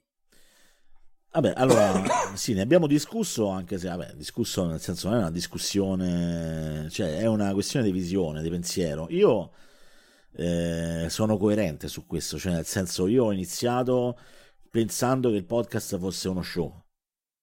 E continuo a pensare che sia così, cioè nel senso per, per quanto ci siano contenuti all'interno, per me è comunque una trasmissione di intrattenimento. Mi rendo conto che il nerd radicale, quello con il quale io mi sono scontrato tantissime volte, e che non sarà, non sarà al, quale, al, quale non starò mai particolarmente troppo simpatico, è quello che, che non gliene frega niente del, del jingle. Che magari eh, lo puoi fare veramente soltanto con Logitech perché lui vuole sapere che alla, alla terza riga del codice B hai messo l'intertangente intercooler dell'A, insomma, eh, diciamo cioè, che è la verità, è così perché c'è tutta una fetta di ascolto che vuole, vuole sentire solo parlare di quelle cose, anche se le sa a memoria, ma le vuole sentire parlare e le devi dire giuste perché sennò te bestemmiano pure contro. Invece io continuo a sostenere che secondo me ascoltare un qualcosa deve essere un piacere. E ascoltare un qualcosa in generale è anche un, momento che tu ti ritagli eh, pure quando ti stai spostando da un punto all'altro. Allora io non mi riempio, per questo non mi riempio mai eh, di, di, cose da ascoltare, perché comunque le, le cose le devo ascoltare col gusto di ascoltarle perché è un momento mio che, che mi sto ritagliando, che, che, mi piace ascoltarlo, voglio sentire i suoni della voce, voglio sentire quello che dicono, come lo dicono, imparo anche da questo che è molto importante. Io ascolto molti audiolibri, immagina se io mi dovessi ascoltare gli audiolibri a due per, no? Cioè, perché? Cioè, mi domando perché? È come se io mi mettessi davanti al camino e davanti al camino prendessi il libro e cominciassi a sfogliare le pagine così, no? Tipo, come si chiama? Cortocircuito, il robottino, quello che... sì che leggeva brrr. cioè non no capito a quel punto non... a quel punto lascio perdere e allora, pensare e... scusa finisco no, no vai, così, finisci, finisci. No. cioè pur rispettando il fatto che, che tu come tanti altri anche nel gruppo eh, Riot stanno lì e dicono no vabbè ma io perché ho poco tempo e quel poco tempo anche di fronte al poco tempo, comunque io penso, penso che comunque l'ascolto meriti rispetto fondamentalmente e pensare che ci sta qualcuno che mi ascolta parlo così eh, un po' mi dà fastidio, devo dire la verità, un po' mi dà fastidio. Però poi, eh, oh, non, non, ne faccio una tragedia, insomma. Allora, io ti dico la mia. Eh, secondo me ci, se lo, in alcuni casi lo show è, è, è preponderante e, e, in quel caso secondo me l'ascolto è uno a uno. Mm, adesso lo dico, MDB Summer Radio non si può ascoltare in altro modo perché è una trasmissione di musica, per cui se ascolta la musica è velocizzata, cioè è completamente fuori dal, da, dai esatto, parametri. Esatto. Altri, altri, programmi, altre trasmissioni che ascolto, secondo me invece eh, io personalmente... Beh certo scusa, con l'abitudine... se io devo sentire Mario D'Amore... che, eh, Mario, Mario, lo sai, io su questo l'ho sempre, l'ho sempre, ci ho sempre scherzato sopra perché, vabbè, Noia cast. È, è un amico, è tanto che, non, che non, non, ci sentiamo, è un amico e ci vogliamo bene, quindi mi permetto anche di prenderlo in giro. Però ci sono alcuni podcast che ci può anche avere senso, cioè nel senso che magari ha un ritmo talmente compassato che dice sì, vabbè, mh, mm, capito? Allora, però io comunque non l'ho mai fatto eh, questa cosa, lo dico. Vai, vai, scusa. No, no, ho capito. In, in alcuni casi io trovo eh, trovo che mi dia, dia, il ritmo a cose che il ritmo non hanno, eh, l'ascolto velocizzato. Per cui, ripeto, se, se mi aiuta a, a, a, rendere una cosa più, anche più radiofonica, perché è una cosa che viene realizzata dal player, non dal, dall'autore, eh, lo so, è un po' una bestemmia, però dal mio punto di vista um, riesco ad ascoltare più robe e a farle comunque mie. Eh, questo, ripeto, dipende sempre dal, dal contenuto. Ovvio che se dovessi ascoltare un podcast di poesie, di, gente, di attori che parlano, allora rigoroso ascolto uh, silenzioso e in, giusto. Quando invece si parla di, di, informazioni, di nozioni, personalmente io questa cosa, ma uh, non, non, sto dicendo che va fatto così, io la faccio così, però questo è anche il, il punto di apertura della, pro, del, della, prossima e ultima sezione di questa chiacchierata, che invece è la, componente più tecnica. Insomma, eh, fondamentalmente eh, io e te con uh, percorsi diversi, io dal punto di vista della, dello sviluppo del software, tu dal punto di vista dell'editing, uh, ci siamo portati veramente avanti per realizzare dei prodotti che siano tecnicamente più buoni possibili. Nel mio caso io ho sviluppato un'applicazione per la pulizia dell'audio, che eh, fa anche la, il, il, matching delle, delle, delle, tracce audio in modo tale da sincronizzarle. E questo è venuto fuori, questa, richie- questa necessità, poi è diventata un'applicazione in vendita, ma la necessità è venuta fuori perché io facevo, facevo questi podcast e sincronizzare perdevo anche 20 minuti. Perdevamo tantissimo tempo a sincronizzare, sì. E questa è stata la, la, la, la molla che mi ha, mi ha, portato a realizzare questo, ma poi anche altre applicazioni eh, dal mio punto di vista per uh, alleviare l'utente l- lo sbattimento di fare delle cose noiose e ripetitive, eh, fino al punto in cui ehm, sto sviluppando un'applicazione che però è pensata per l'utilizzo molto professionale, eh, che va a tagliare le micropause, cioè praticamente va a fare l'equivalente del, del 2 per, in realtà la, il mio obiettivo è arrivare a 1.10 per, 1.15, cioè molto poco, però su speaker professionali, andando a tagliare le micropause da un centesimo di secondo. E questo quando ne abbiamo parlato l'altro giorno in, in chat, tu hai detto che questo era veramente la, il, il limite della bestemmia. L'abominio, l'abominio. No, vabbè, ma è qui dove co- divergono dove praticamente il nostro percorso, che comunque è stato un, un, percorso che abbiamo fatto parallelamente insieme, imparando anche insieme, eh, poi prende due strade diverse per, per due esigenze diverse. Eh, è anche normale, è giusto che sia così. Io non.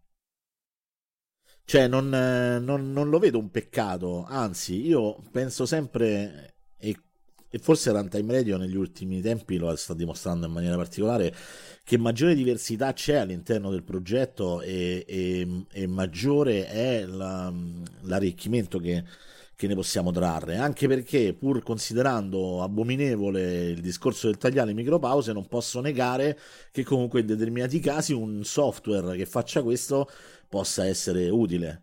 Eh, e quindi cioè, non è che mi metto lì a, a fare le barricate e di no, no, adesso vi bruceremo tutti con la croce, cioè, nel senso è, è un, veramente un modo di concepire la cosa totalmente diversa da come ce l'ho io rispetto a come ce l'hai tu, ma tu comunque poi tra l'altro in questo hai trovato anche il tuo modello di business e, ed è una cosa positiva, cioè nel senso...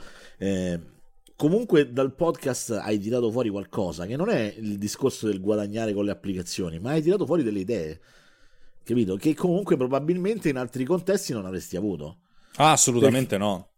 Perché tu sei quello che dice sempre, invece di usare il filtro dell'applicazione, l'applicazione ma la costruisco da solo perché la faccio a mia immagine e somiglianza e spero di fare una cosa che sia comunque funzionale ed utile anche agli altri, tant'è che infatti è così, cioè nel senso comunque c'è gente, cioè comunque c'hai i tuoi riscontri da questo punto di vista e questa è, è, la, è, la, è la cosa positiva. Però se io devo pensare che che devo utilizzare nel mio podcast, nel mio modo di fare podcast, che è diverso comunque dal modo in cui lo fate voi, perché ehm, perché comunque ecco magari ecco per esempio c'è Davide Gatti dice a me mi servirebbe tantissimo una cosa del genere perché io faccio tante pause e via dicendo è vero, è vero, è giustissimo. È vero pure che però si perde quella naturalezza che nella radio c'è. Cioè, nel senso, anche il più grande dei professionisti a volte ha delle incertezze, ha delle indecisioni.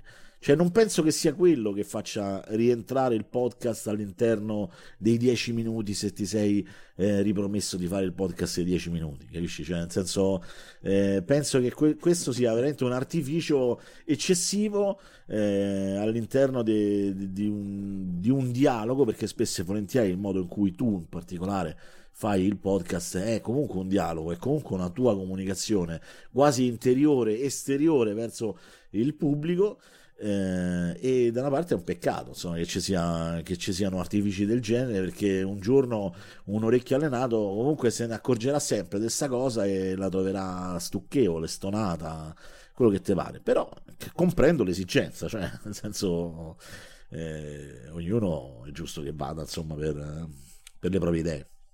Allora, eh, ti, ti, racconto, anzi no, racconto agli ascoltatori da, come, da cosa è originato tutto questo. Eh, è originato perché io sto sviluppando da un, un, anno e mezzo circa, sì, circa un anno, però l'idea è nata tre anni fa, un'applicazione di, di editing audio espressamente pensata per chi fa podcast. Perché non c'è? Perché mh, è un'applicazione che ha dentro di sé sia la gestione degli asset, che sono le sigle, gli effetti sonori, sia la gestione delle, degli asset comuni, sia la gestione dell'asset del singolo episodio con tutte le tracce audio. Ed è proprio pensata solo per quello io spero che questo autunno riuscirà a venderla in qualche modo. Sarà, sarà, non sarà facile perché comunque è la cosa più grande che abbia mai sviluppato, è enorme ed è... Cioè, immagina tu da zero svidu- scriverti un prodotto come Final Cut, dico, cioè, non dico che siano a questi livelli, però cioè, sono 100.000 linee di codice, tanta tanta roba. A vari come livelli. Logic, dire, come se avessi... Sì, esatto, sì. Ehm, l'ultima volta, l'ultimo, io ho sviluppato diverse tecnologie, soprattutto per pulizia dell'audio, non tanto perché volevo fare delle cioè, c'è un filtro lo rifaccio da zero, no, io volevo fare delle, dei, dei, dei filtri che non esistono. In pratica, io quando mi metto a pulire l'audio, a volte lo faccio senza pensare perché vado in automatico e seguo una mia regola su come si fanno certe cose. E dato che io seguo una mia regola, io seguo un mio algoritmo. Il mio obiettivo nella, nei, nei, programmi che, che, faccio è implementare questo algoritmo in modo che lo faccia un computer al posto mio perché mi rompo i coglioni e, e sbaglio. Cioè, se io insegno un computer a farlo, a questo punto lo fa lui e sarà sempre giusto. E, ehm, ed è la cosa, io mi sono accorto poi, questo è il primo punto, mi sono accorto poi che eh, a fuori di lavorare nel, nel montaggio audio del, di speaker, quando magari fai degli speakeraggi per prodotti veri e propri, video aziendali, istituzionali, eccetera, eccetera, ne sto facendo tantissimi ultimamente cioè la, l'indecisione non esiste, cioè l'attore che recita non è indeciso, è sempre Vabbè, deciso. Anche lui se legge. Esatto, eh sì, sì, ma, ma, nel senso, tutto l'insieme delle cose, io ho una mia asticella inf- interiore che è altissima, perché io sento speakeraggi audio tutti i giorni, per cui cioè, per me io vorrei essere così e non ci riesco. E mi, reso, mi sono reso conto che spesso e volentieri taglio le, le, indecisioni. Quando dico, per esempio, eh, tengo le E lunghe, per esempio, le, che sono indecisioni, cioè a me sta roba da fastidio se è breve non, non, mi dà fastidio, se è lunga sì. E allora io ho sviluppato un piccolo algoritmo che però funziona piuttosto bene per, per adesso per identificarle e, e, poi appunto le puoi tagliare a tua scelta. E questa cosa qua devo dire della verità, cioè nel senso mi fa fare, fa fare al, al, computer quello che io faccio di solito, cioè andare a togliere la maggior parte di questi, perché, perché poi mi rendo conto che se, se, una trasmissione ha dentro queste cose qua, in, a livello inconscio la, la, la, la, posiziono su un livello più basso, perché mi sembra meno professionale perché ci sono indecisioni. Se io queste cose le taglio, allora a questo punto la, trasmissione mi, mi, a livello inconscio, a livello proprio sotterraneo, la metto a un livello più alto. E questo veramente però è, sta a indicare una sorta di eh, fol- follia mia eh, per, per, sì, per, voler migliorare. Perché ne abbiamo, ne abbiamo, un po' discusso tra di noi, quindi è giusto che ne discutiamo anche in questa trasmissione. Perché qui entriamo un po' in un discorso filosofico, cioè nel senso non è più una questione di eh, migliorata, migliorare il contenuto, migliorare lo strumento. Qui si tratta di migliorare lo speaker, ok? Ehm, tra l'altro confrontandoti con un discorso che è completamente diverso, cioè stavo a confrontare una moto con, una, con con, con, una, con, una, Jeep, cioè nel senso sono due modi di speakerare diversi, cioè uno speaker che sta lì con col testo tutto pronto e uno, e uno speaker che in tempo reale fa un ragionamento e fa una sorta di flusso di coscienza. Quindi a quel punto tu, secondo me, dovresti più ragionare su come vuoi fare la trasmissione piuttosto che cosa ti fa assomigliare più a una cosa che non sei. Eh, Perché... Ti interrompo un secondo, scusami, poi dopo ti lascio parlare. Eh, mi, io mi sono reso conto che se sono lucido, cioè se sono, uh, ho energia, eh, faccio molte meno pause in indecisione, mo- il mio flusso di coscienza è molto più, più, più, fluido. Se invece sono stanco, e questo è un periodo nella vita in cui sono stanchissimo, e cacchio, ne faccio tantissime di queste robe qui. E di conseguenza anche la, la mia comunicazione è stanca. Ed è il motivo per cui lo faccio. Non, non tanto. Io cioè, vorrei essere la versione migliore di me stesso, non la versione migliore di una, di, di una, cosa che non esiste. Cioè, nel sì, senso, vorrei essere sempre a livello di quando ho però energia. È un, è un po' strana questa cosa di voler essere migliore di te stesso con un algoritmo. Cioè, ti rendi conto quanto è deviante un, un discorso del genere? Cioè, non che sia sbagliato però tu sei migliore di te stesso cercando di dare il meglio di te, non costruendo uno strumento che ti fa apparire meglio, che non ti fa diventare meglio. Quindi è un po' un discorso perché tanto se la tua comunicazione è stanca, è vero che tu farai più pause e quindi va bene, ok, qualche pausa, qualche pausa la stagliuzzo anche io qualche volta quando in effetti si eccede ma la tua comunicazione resterà stanca comunque, anche se tu levi le, le pause, capisci? Tu vai soltanto a, lavora, a levare naturalezza a un, a un, processo che altrimenti comunque risulterà in quella maniera lì. Cioè, secondo me la cosa sulla quale non... perché io vedo, ecco, cioè nel senso vedo Leo Vargion che dice qui in chat eh, che pure lui ascolta i podcast a 2.0 eh, Rico dice che io ho ragione eh, Roberto dice eh, meno male ci sono le applicazioni di Alex. Cioè meno male ci sono le applicazioni di Alex. Va bene giusto sono, sono d'accordo però eh, questo, questo vi, vi, ha limitato un po', cioè non ci avete avuto la curiosità di andare a cercare altro per poi dire cazzo però a me quanto mi servono veramente le applicazioni di Alex. Cioè voi oramai le applicazioni di Alex le date per scontato perché, perché stanno lì, ma cioè... Eh, non so, non voglio fare un discorso presuntuoso. Nel mezzo siete persi qualche cosa, cioè, secondo me, eh. Però poi, e Alex, non sto a fare una critica a te o alle tue applicazioni, eh, che sia chiaro, è un po' un discorso in generale, cioè questa eh, volontà di fare un qualcosa solo perché c'è l'automatismo che me lo permette. In qualche maniera è un po' come dire gioco a pallone perché, perché ho la sedia con, con la gamba che calcia da sola, cioè nel senso c'è, qual- c'è, forse sbaglio io perché qui, qui c'è la, la vecchiezza che, che, è intrinseca nel mio essere. Eh, mi sono perso qualcosa, cioè mi è svanita la poesia su sta cosa così. mi dispiace allora, dirlo perché ma, ma guarda che... che eh. Posso dirti che io eh, a livello razionale ti do assolutamente ragione e io sono d'accordo con te. Una cosa vorrei farti, farti notare ed è io mi riascolto sempre Uh, I podcast che faccio io me li riascolto tutti, a parte alcune puntate di Summer Radio che proprio dicono non me ne frego un cazzo, cioè me li ascolto, mi riascolto tutto. Non solo, ma i Tecnopills io me lo riascolto a 1,6 per.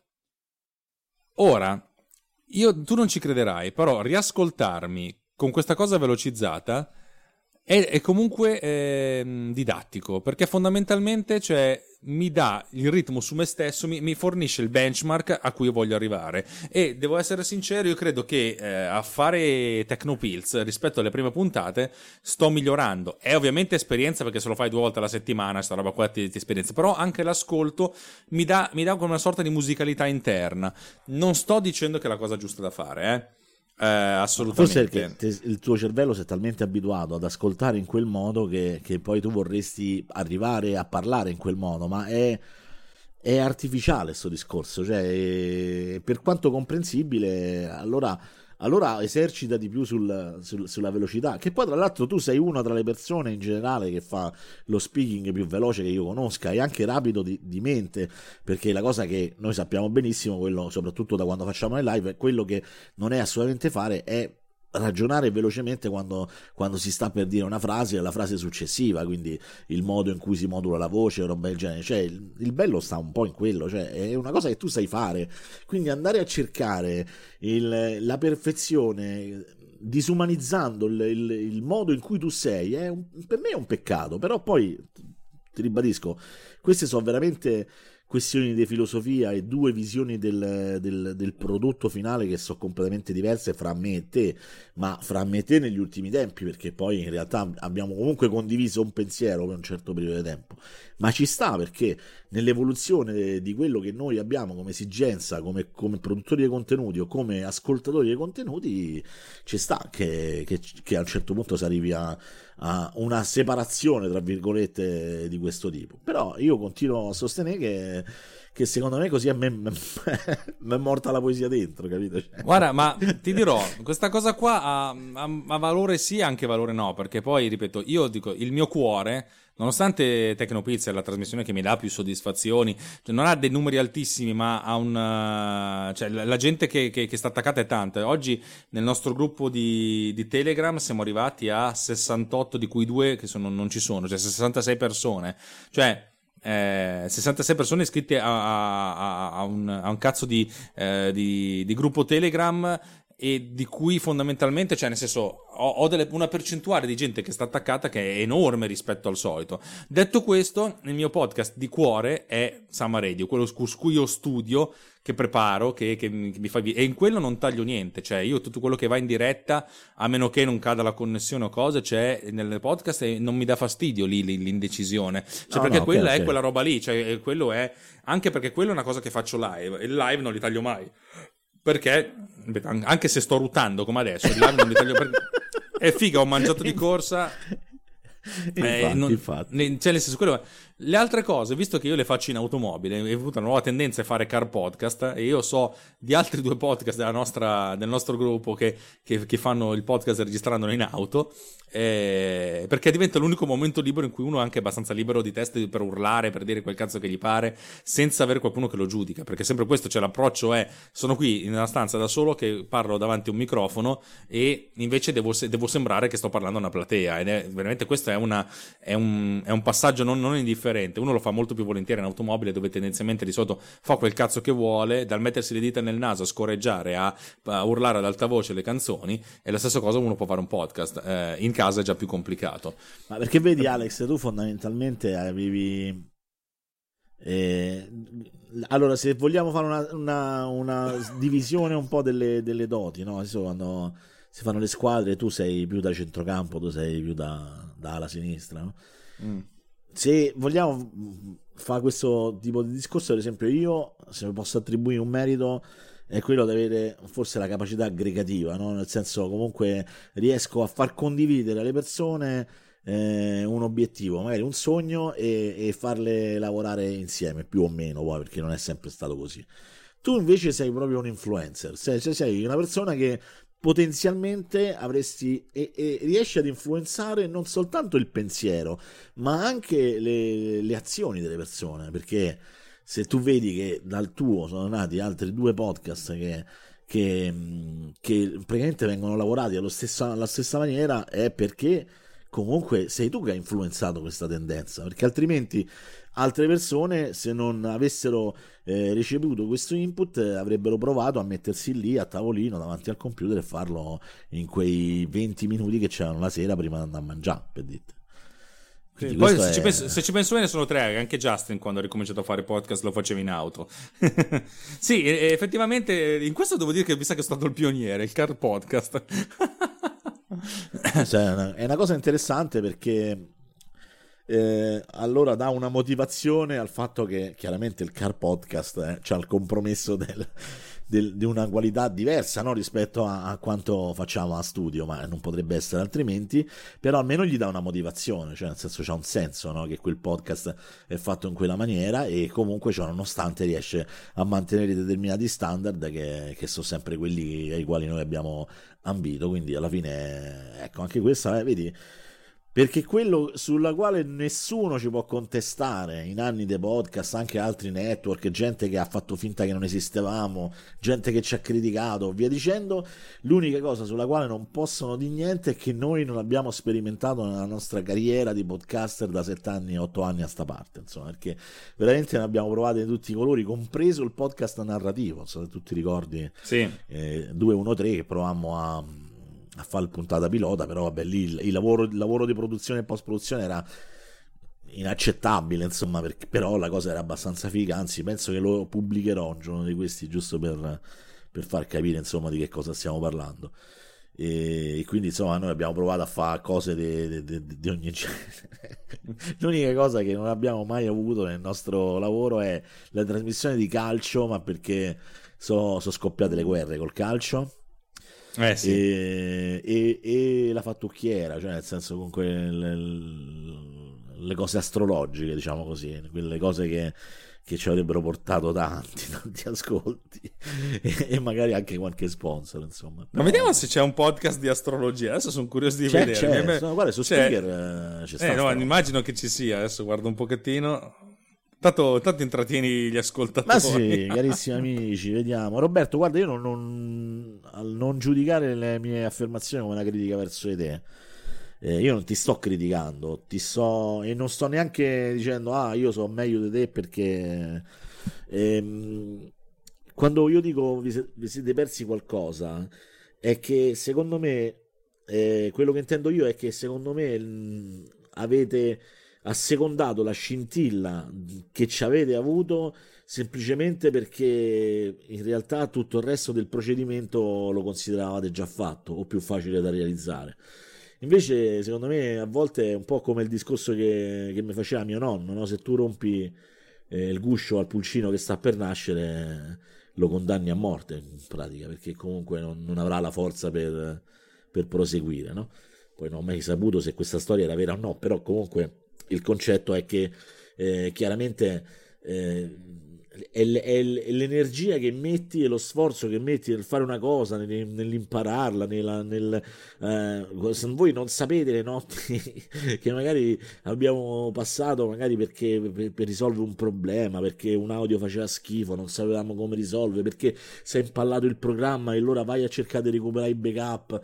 Cioè, ragazzi, in questi sette anni sono successe cose, trasmissioni ripetute da capo anche più di una volta. Cioè, è vero.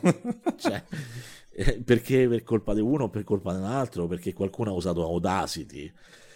Minchia. Alex bestemmiava quando usavano Audacity. Perché... Ogni volta che qualcuno usa Audacity, un angelo muore di scoreggia. perché le diciamo no, nell'ultima, nell'ultima puntata, da, dato che la, l'angelo è tutta anima, appena scorregge muore. perché scorreggia se stesso. Esatto. Ma qui siamo questa è morti dei bestemmie. esatto. Vabbè, Va bene, vabbè. allora. Andiamo avanti, Dopo un'ora e mezza credo che abbiamo raccontato tutto quello che volevamo raccontarci e adesso in realtà rispondiamo alle domande dei nostri teleascoltatori. Per cui vai, vai. in ordine di come sono scritte, va bene? Il primo è il mio, amico, il mio caro amico Roberto Marin, il mio amante, come dice, eh, come dice mia moglie, che mi, ci, chiede, ci chiede tre cose. Cominciamo dal prima. Parlate del miglior successo ottenuto e della peggiore delusione della vostra vita di podcaster. Vai. Allora, il miglior successo... No, vabbè, io le soddisfazioni ne ho avute veramente tante.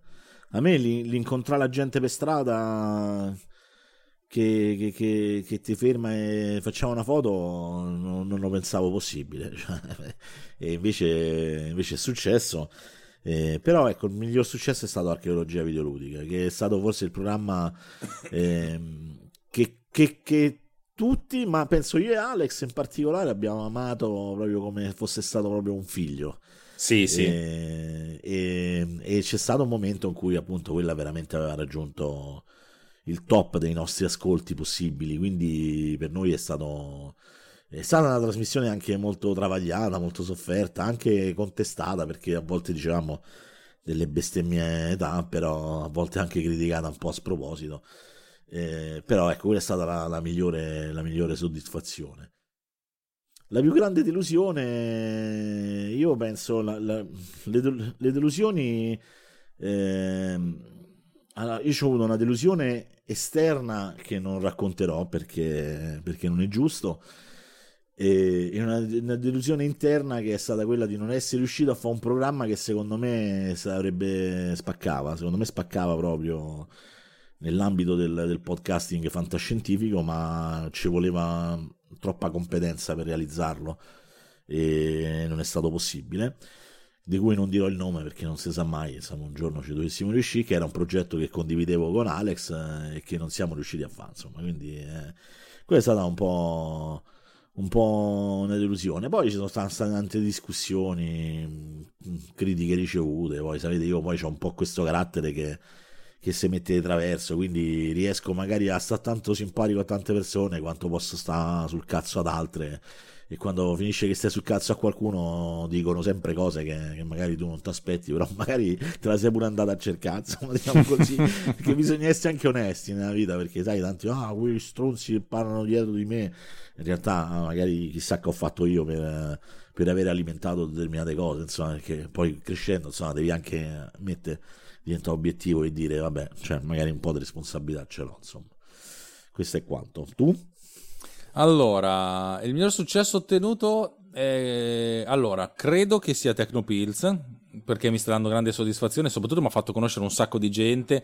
E io mi ricordo quando sei venuto su qualche mese fa, quando siamo andati poi a mangiare l'hamburger, eh, che tua moglie era a vedere la, la, la mostra. Eh, io sono arrivato per ultimo alla cena perché avevo parcheggiato l'auto e fondamentalmente stavate tutti aspettando me perché ero, ero stato la, la, sorta di elegante perché ho tirato dentro tutti un po' ad cazzo. Quello è stato un momento, mi ha, mi ha, mi ha abbastanza, mi ha abbastanza preso bene quella, quella roba lì. Devo dire che come, come, come, se devo partire senza parlare di successo effettivo, ma soltanto di successo interiore, eh, Samma Radio è, mm, è, bellissimo secondo me. Eh, e lo amo tanto quanto ha, ho amato l'archeologia videoludico dei, dei tempi d'oro, perché lì veramente facevano delle cose spettacolari e con la post-produzione le facevamo ancora più spettacolari. C'era la puntata dove c'era Darth Fener che, che diceva sti cazzi, cioè secondo me, anzi me coglioni Secondo me è, è, ancora oggi, se ci penso, è, è, una roba bellissima. La peggior delusione è... Mh, mm, bella domanda, non lo so. Credo che quando, quando, io e te abbiamo litigato, io me ne sono andato da, da archeologia videoludica, è stato, è stato, un momento che mi, mi, mi, mi, ha fatto soffrire tanto perché mi mancavi tu, essenzialmente. Però, vedi, la gente litiga, poi si riappacifica, per cui adesso invece siamo qua. io, mi ricordo c'era Paganini, diceva, guarda, facciamo questa cosa, c'è anche Alex. Ti faceva, ah, magari direi che mi sta a prendere il culo. no, vabbè. vabbè. Tu però ci hai avuto anche la storia di multimanie, però anche lì è una cosa esterna, quindi noi raccontiamo. Sì, però, mm, ma, ma, ripeto, non mi, ha, non mi, ha, ferito quella roba lì, chi se ne frega. Cioè. allora, eh, il vostro podcast preferito, vai. Cioè, in che senso? Cioè, di adesso, cioè, che ascolto? No, non lo so, lui dice così, Roberto dice, qual è il vostro podcast, podcast preferito? preferito? Io te lo dico, uh... ne dico uno che non è, no, non è dei nostri, eh. Vai. Allora, il mio podcast preferito, non dei nostri, perché non voglio fare pubblicità, era il podcast del, tenca, del eh, lo dico meglio, il podcast Tentacolo del, Viola. del Tentacolo Viola di Outcast, sì. che secondo me è bellissimo. Esce una volta ogni sei mesi, credo, perché sono impegnatissimi. Però, però è bello perché parla di videogiochi, però loro, loro, che ne parlano in maniera molto ricca. E secondo me la, la sezione in cui loro fanno i consigli del tentacolo, cioè dedicano 5 minuti a testa a raccontare un consiglio di natura multimediale, che non sia solo un videogioco, che sia un film, un libro, una serie televisiva, è veramente bello. Tutte le volte li ascolto con, con grande piacere. A me, a me Outcast piace. Mm, mi, mi, sono simpatici. Per cui nomino loro dei, tra fuori dei nostri, perché dai nostri ne parlo sempre. Io purtroppo so tantissimi anni che non ascolto più podcast, lo devo dire eh, c'erano alcuni podcast di videogiochi esterni che ascoltavo e ascoltavo veramente con, con, molto piacere. Se devo citare un podcast esterno, eh, nomino New Game Plus Italia perché, perché ogni tanto li ascolto anche in live. Eh, anche se li ascolto in maniera silenziosa, cioè non, non commento, non è, mi metto perché non, li ascolto così perché mi fanno piacere, perché stanno simpatici loro. Però secondo me il, veramente il podcast della mia vita, cioè proprio quello della mia vita, è il podcast che, che è talmente della mia vita che ho l'onore anche di, di, di starci che è, che è Morti di bestemmia. Per me è Morti di...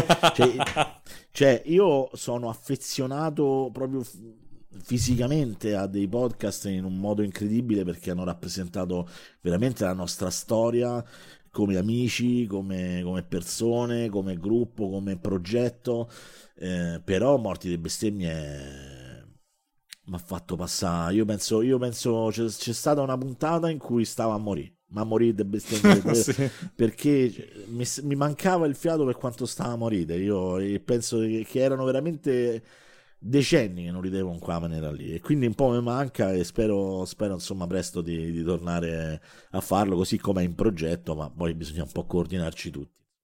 Eh, perché è una, una cosa talmente eh, che necessita energia perché energia, fa, è vero, fa, è vero, far ridere è difficilissimo eh, devi, essere, devi, essere, sereno tu e per cui de- trovare il momento in cui sei in tre sereni è, è difficile. Però io ho, ho, il vantaggio che posso tirare dentro la tettona.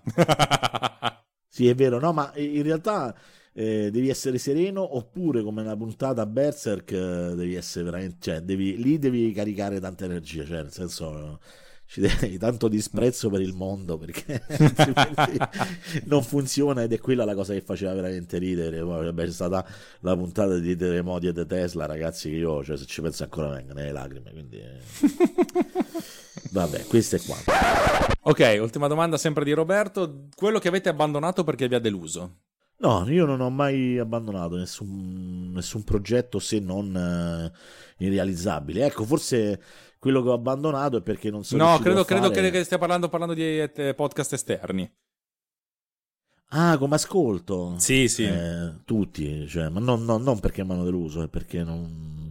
Vabbè, io l'ho detto all'inizio, Eh, io ascoltavo molto Digitalia e, e c'era un altro, un altro, che non mi ricordo come si chiamava, terribile sta cosa, guarda, che, che era pure famoso, sempre nel periodo di, di Digitalia che era stato un ragazzo che pure lui lo faceva benissimo tecnicamente, vabbè, non mi ricordo.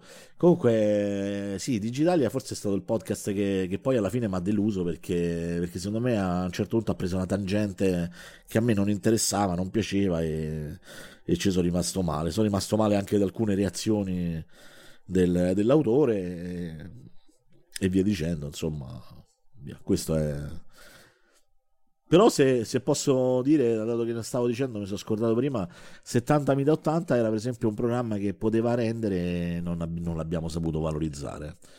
Però vabbè, lì era pure vero che comunque magari io, io e Casciola eravamo degli anni 70 e magari Michela gli anni 80-90, quindi era un po' complicato, sono riusciti a farlo bene con persone di generazioni diverse, eh, però insomma quello è un programma che un giorno mi piacerebbe riprendere, insomma. Sì, sì, sì.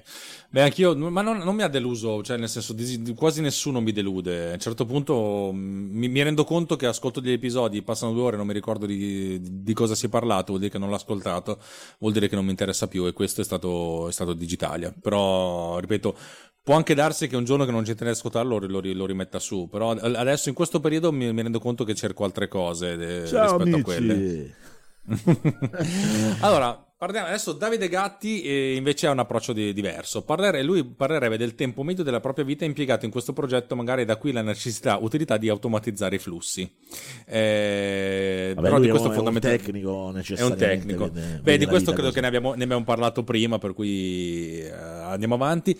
Inoltre c'è il fenomeno di chi si presenta frequentemente al pubblico. Tutti li conoscono, ma loro non conoscono nessuno. Tu ti senti amico, ma loro continuano a non sapere chi tu sia. Questa è una domanda interessantissima. Tu cosa ne pensi? Allora, noi abbiamo avuto però la fortuna di avere un approccio strano. Cioè, una volta mi sa che proprio tu dicessi, ma veramente anni fa, che noi comunque in qualche maniera siamo fortunati.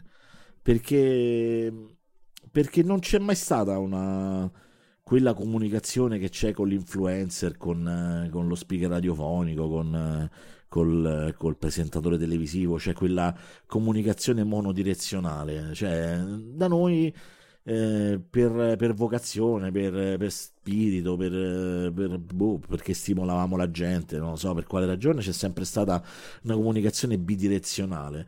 Addirittura ehm, mi piaceva inizialmente quando la gente mi scriveva e mi diceva quando vi ascolto oramai è come ascoltare degli amici di casa, roba del genere, e alla fine si finiva che diventavano amici, cioè quella un po' la cosa strana e questo è...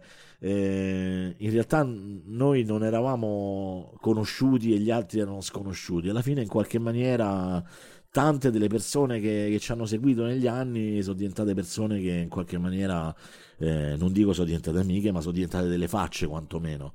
E questo bisogna dire che, mm, che, è sempre stata una cosa abbastanza interessante, abbastanza importante, che, che dava poi appunto questo stimolo de, di, di, di, di, doppia interazione. Insomma, questo penso sia così pure per te, non so. Boh.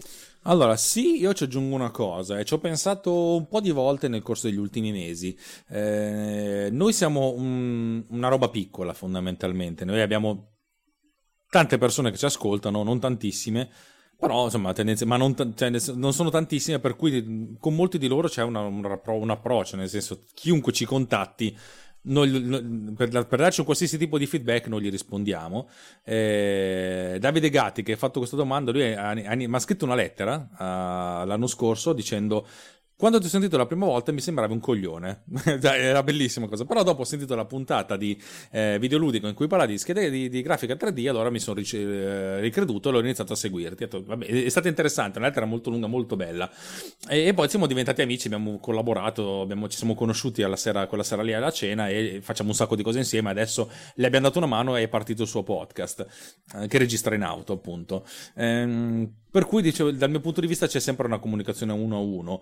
E per come sono fatto io, dato che ripeto non ho tante comunicazioni, mi viene abbastanza naturale rispondere alle persone quando mi, mi, mi contattano. Ci sono momenti in cui però magari ho anche tante cose da fare, per cui mi arrivano tante comunicazioni, tante richieste e dico sì sì, finisco sta roba, te lo guardo e non lo guardo subito. Ed è una cosa che a me non piace, perché fondamentalmente non è che c'è un rapporto, uh, io sono migliore di te no, io, io, ti conosco, tu non mi conosci, cioè ci conosciamo insieme, ma in quel momento ho 18 persone che mi chiedono la stessa cosa diversa diverse e non riesco a seguirle tutte.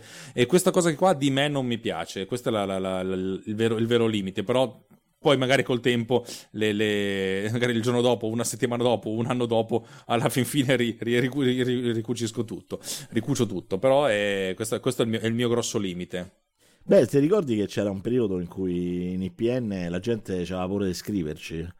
Perché come, come, qualcuno ci scriveva diventava automatico mentre fagocitato all'interno dei PN faceva, finiva che dopo qualche mese c'era un podcast quindi era no io mi ricordo una volta una cosa carinissima mm, tipo proprio sulla, sulla pagina di Facebook di PN c'era una persona che aveva lasciato un messaggio privato e io me ne sono accorto tipo dopo mm, veramente un mese e mezzo penso ma non avevo visto la notifica. Sono andato là oh, mm, scusami che ti rispondo dopo tantissimo tempo eh, mi era sfuggita la notifica della, della mail e poi rispondo a tutto quanto. E questo, ah, grazie, grazie mi hai risposto. Eh, certo che ti era sfuggita, chissà quanto messaggi riceverete. eh, eh, allora, dopo ero, c'ho avuto la tentazione bastarda per un attimo di Eh sì, beh, in effetti, sai quante comunicazioni abbiamo. Però nella, sono sempre stato onesto su questo. Insomma, dice, no, no, era proprio sfuggita la notifica, non è, non è cattiveria. Abbiamo sempre risposto a tutti, ma poi quando rispondevamo, sta cosa, ah, grazie, mi rispondi, ah, eh, cioè, eh, tranquilli proprio, cioè stai a parlare con te stesso, cioè non è che stai a parlare con, con, Cristiano Ronaldo che magari fosse, insomma, no? Perché... Yeah. E questo, no, questo è capitato diverse volte, insomma, il fatto che, che un, po', un, po un po' faceva effetto anche con Michele ai primi tempi, il fatto che comunque dato che tu sei lì in quella posizione eh, la gente comunque ti vede diversamente, anche se poi dopo ti conosce il giorno dopo, ti, ti tratta come, come, un amico, come una persona normale, però lì per lì l'approccio è che tu eh, sei, sei, qualcosa di più, no? sei qualcosa che non è, però, però sono capitate queste situazioni così, sti, si disguidi un po' particolari. e poi sì, c'era sta cosa che quando qualcuno eh, aumentava la, la, frequentazione nei messaggi con noi, finiva sempre che, che qualcuno gli proponeva di fare un podcast e quindi, e quindi alla fine si ritrovavano dentro. Cioè, la, penso che non dico la metà, ma insomma quasi la metà delle persone che sì. stavano alla fine erano gente che, che ascoltava prima. Quindi... Ok, Enrico B eh, ci chiede: Io sarei curioso di sapere come siete riusciti a creare un network e come avete fatto a reclutare podcaster. allora, questo lo posso raccontare, posso, qui la posso fare un po' una critica al vecchio mondo del podcast in Italia, che secondo me con la nascita di PN un po' parte è estinto e, e parte è sopravvissuto. E il problema di chi faceva podcast o di chi fa podcast è il, il personalismo. Cioè, eh, noi quando, quando, siamo venuti al mondo, diciamo così, qui Alex può testimoniare che è così, cioè poi può anche dire il contrario eh, se pensa che sia il contrario, però penso che testimonierà a favore. Noi abbiamo sempre avuto una mentalità collettivista, cooperativista, cioè noi eh, volevamo creare veramente una realtà che non fosse solo la nostra realtà, ma fosse una sorta di, di realtà collettiva dove tutti eh, potessero cooperare e collaborare, perché l'unione, secondo me, faceva la forza. Quindi creare un forte network. Eh, in questo caso di podcast, significava avere una peso politico, magari un peso eh, specifico d'ascolto, magari più importante, eh, anche la, una possibilità magari appunto di ricevere sponsorizzazioni che a cascata avrebbero poi creato benefici. E come abbiamo fatto? Abbiamo fatto come, come ho fatto in altri progetti nella mia vita, come appunto il progetto che, che parlavo insomma nei, nei, periodi del videomakers che poi non ho citato che era Tubo N403 che noi ogni tanto ritiriamo fuori e che era questo progetto di questo lungometraggio che non si è mai realizzato anzi avremmo girato se no 4-5 scene però è andato avanti per tre anni ed eravamo diventati diciamo un nostro forum un nostro sito diciamo una nostra realtà. C'era sta, sta forte aggregazione e penso che è un po' quello che ho detto all'inizio, forse la, la mia caratteristica è sempre stata quella di, di aggregare, di creare aggregazione, di, di, dare un motivo alla gente di fare una cosa insieme. E questo è, penso che sia una dote naturale. Poi la costruzione del network è stata tecnica, cioè quindi tecnica e tecnologica, anche grazie a Max Fierro, la costruzione del feed, eh, il sito e tutto quanto. Però non c'è un, un, momento, un modo in cui si è fatto. Io facevo sta cosa e poi dopo parlavo con le persone che mi stavano vicino e dicevo ma potremmo fare quest'altra cosa e metterla insieme a quest'altra e poi dopo tutto quanto insieme diventa questa cosa qua e poi dopo magari questa cosa qua può, può, crescere e chiedere ad altre realtà se vogliono entrare a collaborare. E qui c'era un po' quella la più grossa difficoltà quella che nel mondo del, del podcasting insomma era al 50% alcuni erano anche disposti a cooperare altri ti vedevano un po' come quello che voleva fagocitare tutto, come se eri il Berlusconi del podcast, che poi alla fine, cioè, oggettivamente, cosa ne avremmo potuto guadagnare, ragazzi, insomma a fare una cosa del genere. Quindi ecco, il come non te lo so di perché ti ho detto è più una, una cosa innata perché, che un, una strategia di marketing, insomma. Ok, adesso passiamo a una serie di domande molto Salutiamo PRG che si era scordato la diretta. Esatto, però leggi cosa ha scritto nei, nei commenti. Uh, sì, vai tu, tanto vai avanti. No, però è, interessante da, da dire cosa, cosa, eh, cosa lo sto cercando, stavo scorrendo che mi sono perso. Ah, qua sopra, non ho visto. Eh, cazzo che rabbia, il primo podcast che ho ascoltato è stato il vostro Morti di bestemmia, ma ragazzi, due anni fa e ora sul cielo 49 GB di dati sull'app dei podcast. Cioè, nel senso, non ho capito bene il senso. Cioè, che prima ha iniziato con quello, poi dopo cioè, è stato fagocitato e, da lì poi è, tutto. È, cascato tutto a cascata. E eh, vabbè, però ricordate che il primo amore non si scorda mai. E penso che raramente troverai un podcast con la morte di bestemmie, se non eh, praticamente impossibile.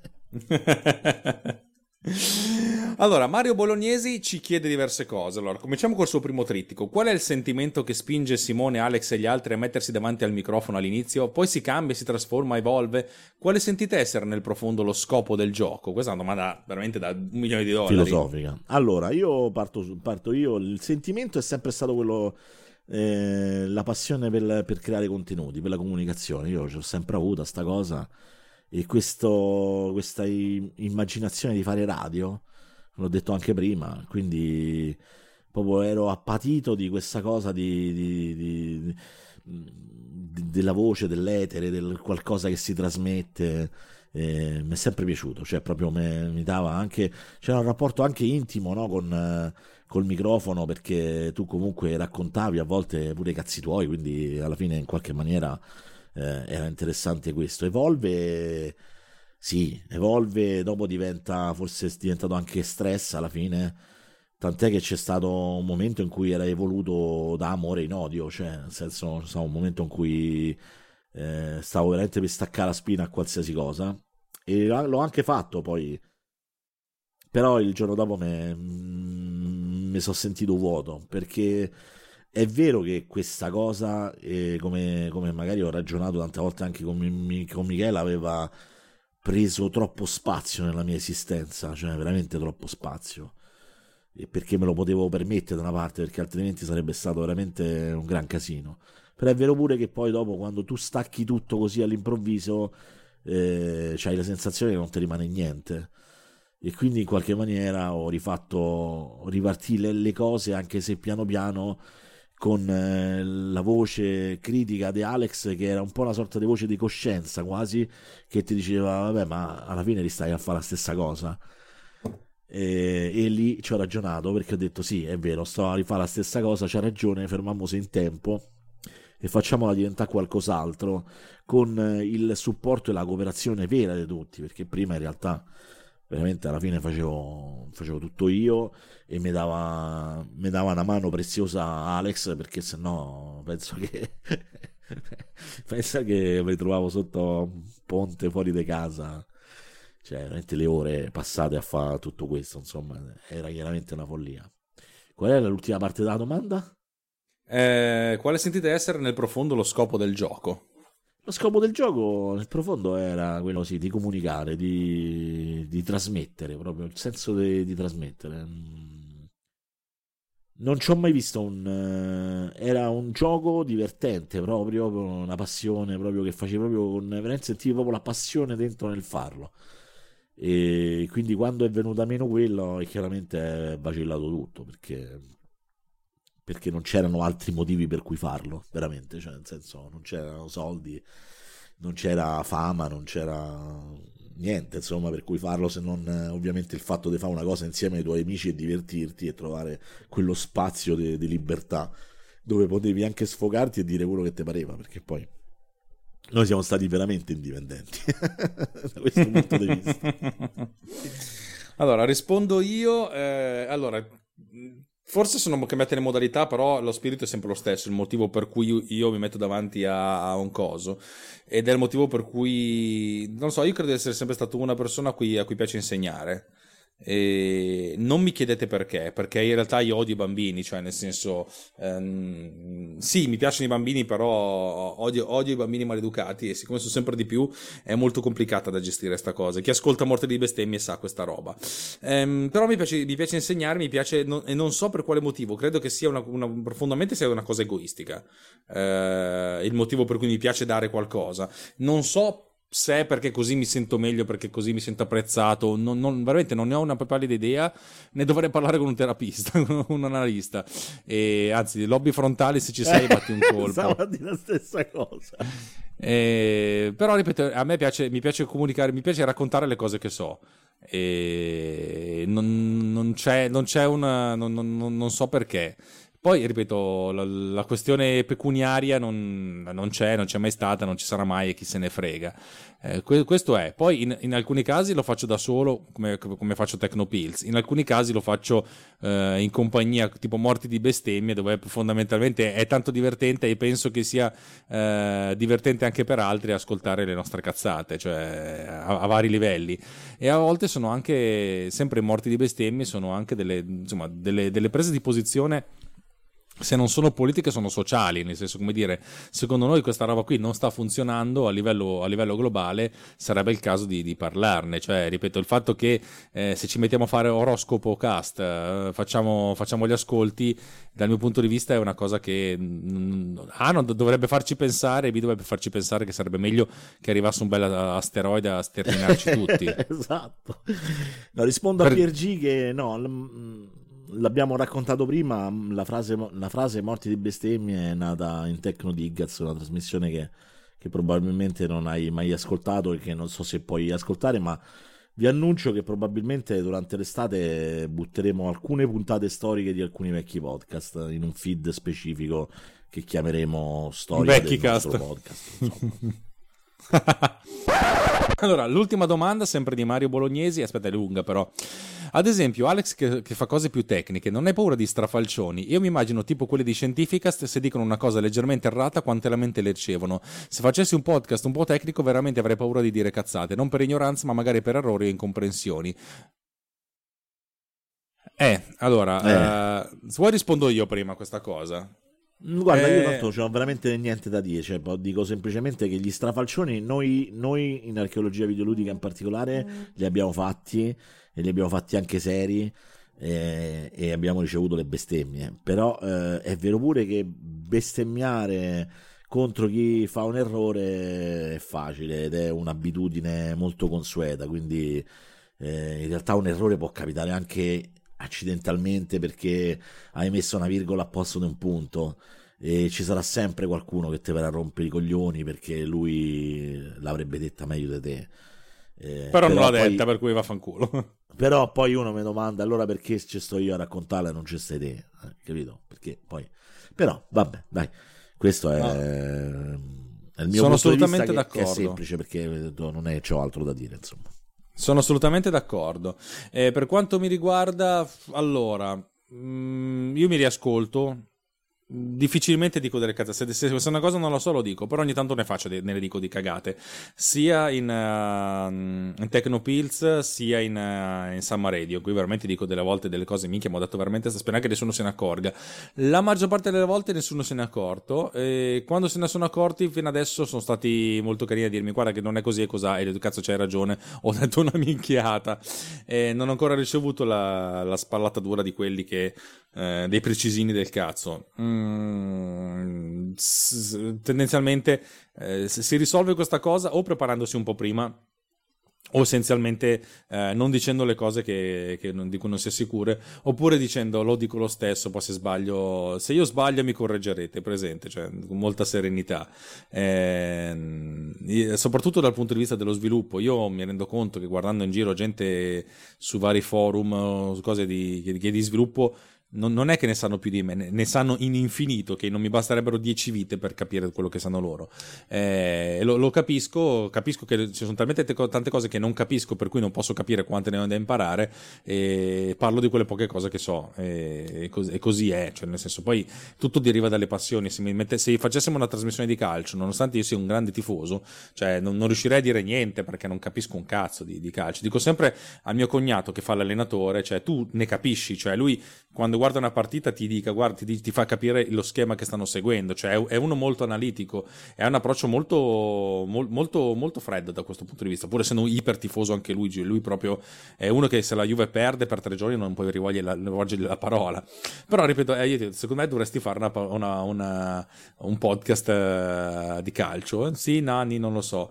Così come con mia moglie stiamo cercando di convincere della gente a fare un podcast di, di enologia. Secondo me sarebbe una figata. Eh, quello nessun... sarebbe carino, sì. Anche perché in Italia ce n'è solo uno e fa solo marchette, e invece di spiegare la, la cultura del vino. Quindi sarebbe veramente eh, a, a, mani basse. Però adesso prima devo finire il sito web a questi, poi dopo parleremo di quest'altro. poi tu gli dici, guarda, io l'ultimo tassello del sito web la, te lo metto solo se... Vabbè, rimane... comunque volevo dire una cosa mentre che stavi a fare questo ragionamento, ma me la sono dimenticata. Però no, dai. sono pienamente, so pienamente d'accordo con te. Bene, ricordate che siamo tutti pienamente d'accordo con me. Beh, direi che a questo punto, dopo circa due ore di trasmissione, abbiamo terminato e potremmo salutare i nostri teleascoltatori. Sì, io ringrazio tutti, eh. ringrazio proprio tutti, tutti, tutti ehm, tutti quelli che hanno collaborato con noi negli anni, quelli che continuano a collaborare e quelli che collaboreranno nel futuro perché altri ne cattureremo. Eh, ringrazio tutti quelli che ci hanno sempre ascoltato e soprattutto tutti quelli che, che c'erano nella prima ora quando dicevamo oscilloscopio. Io ringrazio tutti i nostri teleascoltatori per questa diretta particolare e anche quelli che ci ascolteranno in podcast. Eh, da, boh, da fra qualche giorno, adesso quando, quando, riusciremo a mettere insieme questa puntata, devo ma, finire di montarla. Ma sì, io l'unica cosa che dico è che se vi verranno altre domande potremo anche tornare a parlarne perché c'hai sempre la sensazione, stavolta ne abbiamo parlato proprio bene però non ho detto quella cosa lì. ah, sì, miseria. sicuramente. C'è qualcuno che ha scritto un messaggio gigantesco sulla chat eh, che io non ce la faccio a leggerlo. Lo leggo io, dai. È da- Davide, Davide Gatti. L'errore ci può essere sempre, anche perché spesso, sebbene ci si sia preparati, durante le registrazioni emergono ricordi che in qualche modo contemplano eventuali brevi note che uno non si è preso, se non più frequentemente zero note, che a volte non sono così precisi. Ma in questo tipo di podcast, dove si raccontano momenti di vita o comunque pareri personali o indicazioni di massima, l'importante è cogliere i concetti. Il dettaglio poi c'è sempre modo di espanderlo anche in seconda battuta, nel riot o con qualsiasi altra forma di comunicazione. Non siamo qui ad insegnare a nessuno, anzi l'opposto. Si cerca di esporre questioni che un po' ci servono per ricordare chi siamo, cosa facciamo e dove vogliamo andare, ed altre che servono per migliorare ciò che conosciamo con il contributo del pubblico che ascolta e si confronta. Per questo spesso magari ci si dimentica, ma un ringraziamento va fatto anche a tutti voi che ci ascoltate e che in qualche modo ci consentite di crescere. Ho parlato a nome di tutti, ma se qualcuno non è d'accordo, ovviamente mi cazzi pure. Davide ha un approccio veramente di, con un'umiltà e invece è un genio. è, una, è, un, un, genio è un, umile, un genio umile. È, è però, un mostro, veramente. Però, però se lo vedete guidare, andate da un'altra strada. che GTA Beh, è con lui. Guarda che secondo no, me tra, tra, lui e tua moglie non so chi ha messo peggio. Ma anche questo può essere vero. Va bene, dai, grazie Alex di questa chiacchierata. Veramente sì, ci, grazie ci a tutti. Allora, eh, domani sarà giovedì, aspettate il numero del giorno, eh, lo dico subito, giovedì 19 luglio, noi ci troviamo a Milano per una pizzata. Eh, venite su Riot a, dire, a vedere se volete venire anche voi, ma probabilmente siete da tutte le parti del mondo, ma non di Milano, per cui niente. Eh, niente, buonanotte a tutti, ci sentiamo in chat. Ciao, ciao, ciao, ciao. Ciao, ciao, ciao, ciao.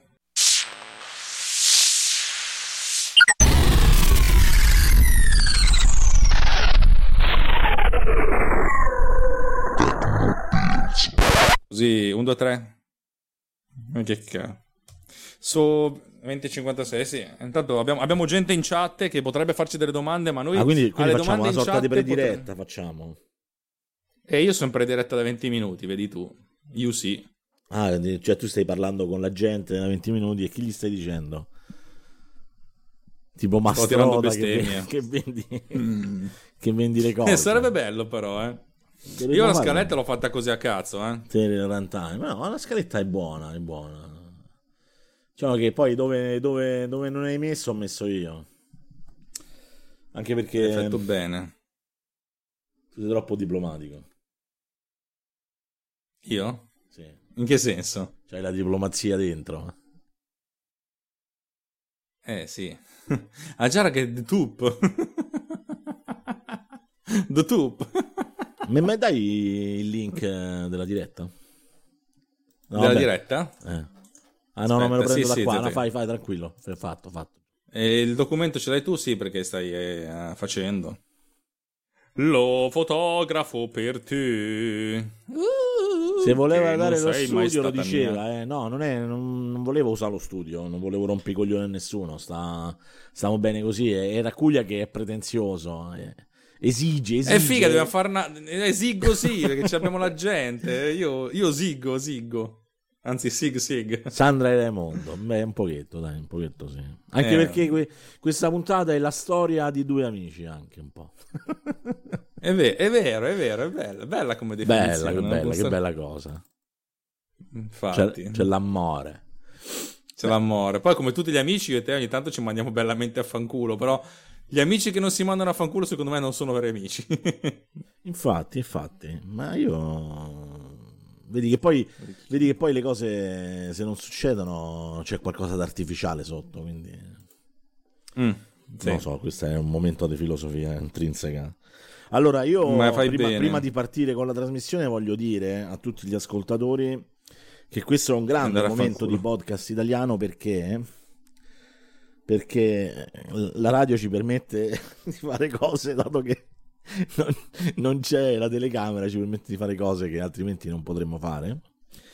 Perché per salvarci sì, io, io, sono in mutande. Ecco per salvarci la vita stiamo registrando in mutande perché io ho la finestra chiusa e il condizionatore spento per evitare insomma la qualità tecnica bassa che probabilmente nella diretta non sarà eccelsa però nella puntata poi quando verrà post prodotta, insomma, la mia voce sarà più chiara e nitida. Quindi, Alex. Io il, venti- il, condizionatore ce l'ho a pallissima e me ne sbatto chi ha. Eh, lo so, tu lo puoi fare, io non lo posso fare perché ce l'ho proprio qua sopra, quindi cioè, sarebbe veramente una follia. Ma sarebbe anche per la mia salute, mm. sarebbe una follia, insomma. Eh, vai, ma dato... Bene, bene. Giustamente fin... Poi fai partire la sigla, tanto non sento niente. Se c'è una sigla. Ma non c'ho la sigla, non c'ho, la dirò e basta. Cioè... Vabbè, c'è la sigla. Eh, sì, viva la sigla! Viva la sigla! allora, mancano 10... No, eh, sono le 21, partiamo? Vai, vai. This episode has been produced with